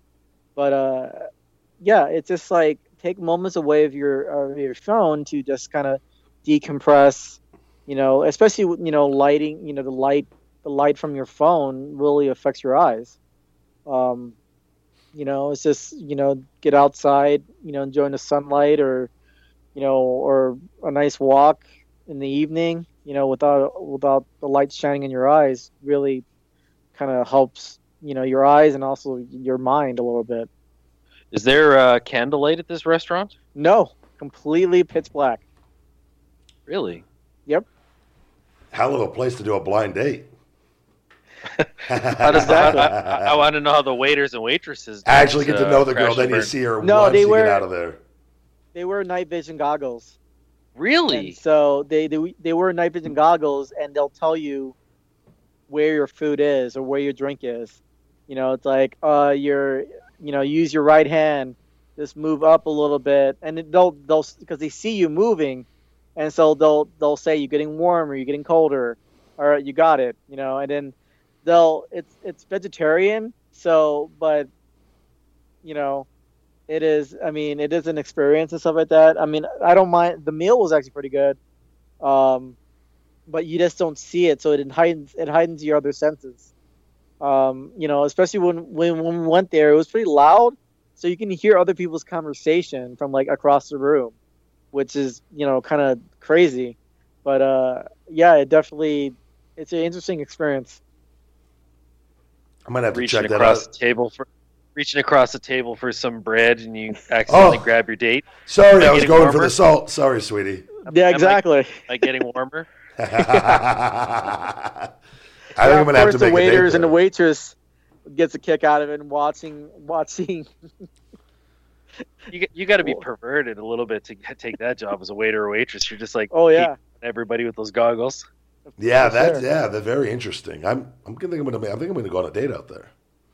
Yeah, but they don't serve meat. No. Wait, what? They no meat at all? No, it's vegetarian. Oh, kind of.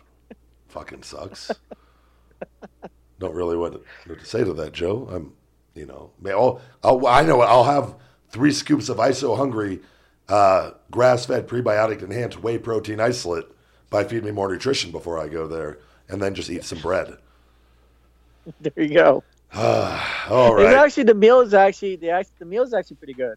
So if you have an open mind, I'll definitely. I mean, I recommend trying it out. I think I'm going to head out there. I'm going to try it just to talk about. Are you worried? Or worried about they might put cockroaches in the food, and you're eating it? Yeah, you never know. You're just laughing in the background. I'm one of the waiters. Do they have an area, like, you know, a lounge area where you can just go there and get, like, a coffee, or is it just strictly a restaurant?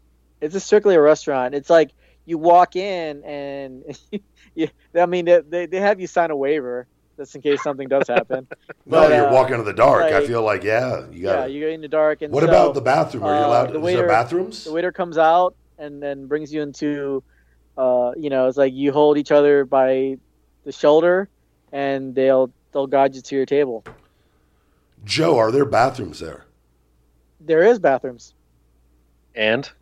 So if you need to go to the bathroom, all you need to do is raise your hand and someone will guide you to the bathroom. Is there lights in the bathroom? Because I can just see somebody.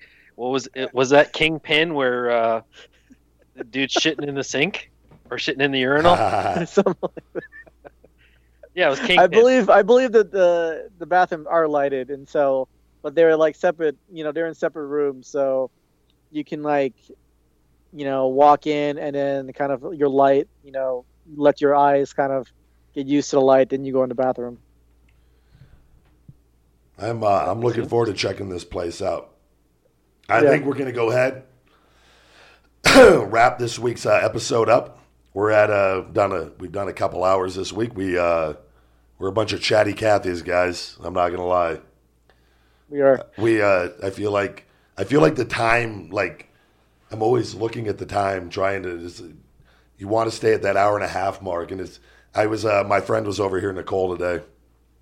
One of my good friends, and she goes, "Your podcast, you guys do long episodes." And I go, well, not now. We're trying to keep it to an hour and a half, 2 hours tops. And she goes, I've seen some 3-hour ones in there. I go, yeah, we're real fucking chatty Cathys and whatnot. So But our numbers are going up. I'm really happy with that. We coming up on episode 100, and we're growing at a good rate right now. I'm excited, and I'm excited what the future holds for this podcast, and I'm enjoying myself. I don't know about. I'm sure you guys absolutely hate doing this with me, but I enjoy it. So thank you. Yeah, it's the worst thing ever. Yeah, I like hearing about the phobias. Yeah, that's the only thing keeping you coming back now is right. The phobia of the week is going to be the fucking new fucking segment. But I think we're going ahead. What I've missed out on doing here for the plugs is putting the song of the week in. I'm big on having a song of the week plugged into the show, and this week I want to go with "Absolution Calling" by Incubus. So if we could go ahead and get that tuned up, and Joe, anything you want to go ahead and plug to wrap up this week's show? Okay, well, next Monday in LA, Alexis Fox is doing her variety show. So it's comedians, musicians, rappers, and stuff like that. It's a cannabis-friendly environment, so you can actually, there's a patio where you can actually smoke marijuana or whatever you want to smoke. Camels. You know, that's somewhat legal. And you can check it out on my website or AsianJoe.com. The link will be there for tickets. You can follow me on Twitter, Webmaster Joe, and also on Instagram. Good deal, JD. Anything you want to go ahead and inform the people? You can check me out on Instagram at IronAttitudeJD, showing you all the latest and coolest customized weight belts in the world. If you want to order one for yourself, for your girlfriend, for your husband, for your wife, for an anniversary, for a birthday, for Christmas, for fucking Halloween. You can drop me a DM on Instagram, or you can check out www.ironattitudebelts.com. And my webmaster just hit me up today and let me know that the all-new website should be done in the next couple of weeks. It will be more user-friendly, and the customization plugin section will be top shelf. That's I'm looking forward to it. I'm a big fan of your weight belts. I think I might have to get a new one here coming up.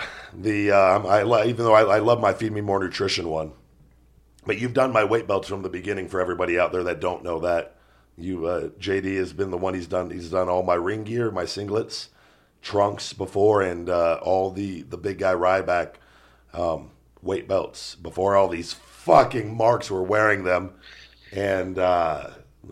Big guy. Do you remember that? That just popped in my head. Do you remember the Skip Sheffield trunks that we did with the double S? Do I remember to get rid of one of the S's because it was on your dick? Yeah. By the way, I still have all those trunks. I'll post those up to show the people.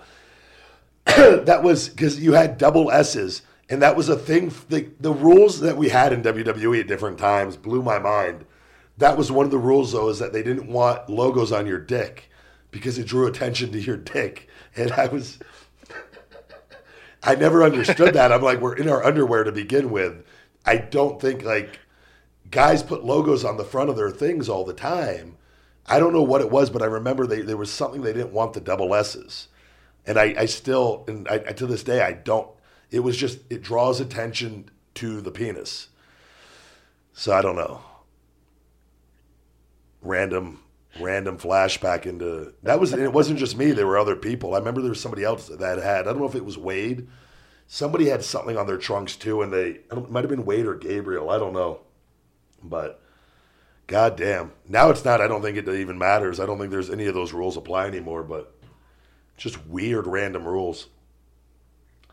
All right, guys. For me, all fan mail, please send to P.O. Box 752740, Las Vegas, Nevada. 89136. We got new the Feed Me More Motivational Series t-shirts on Amazon. On Amazon merch, Feed Me More Nutrition, the big guy Ryback. Those shirts will pop up on the search feature on Amazon. Feed Me More Nutrition on Amazon, feedmemore.com, eBay, and in Las Vegas at Wise Chiropractic. For personal video shout-outs from myself, go to cameo.com/thebigguy Ryback, 5-star rating by over 30 or 40 people now, guys, just so you know. Book the big guy at yahoo.com. my personal email for pro wrestling bookings, or billbearings@showbiz@aol.com. Biz with an S, brother. Wake Up, It's Feeding Time, my motivational book by myself on Amazon in paperback, Audible, and Kindle formats that I'm holding up right here, guys. Fuel Meals, my personal meal prep service, fuelmeals.com. Save 15% with discount code The Big Guy.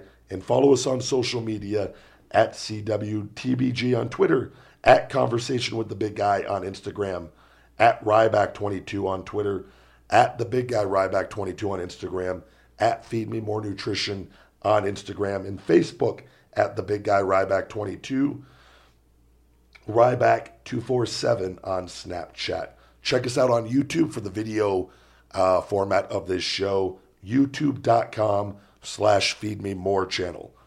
Guys, you've just listened to another episode of Conversation with the Big Guy. Thank you. Bye-bye. Feed me more.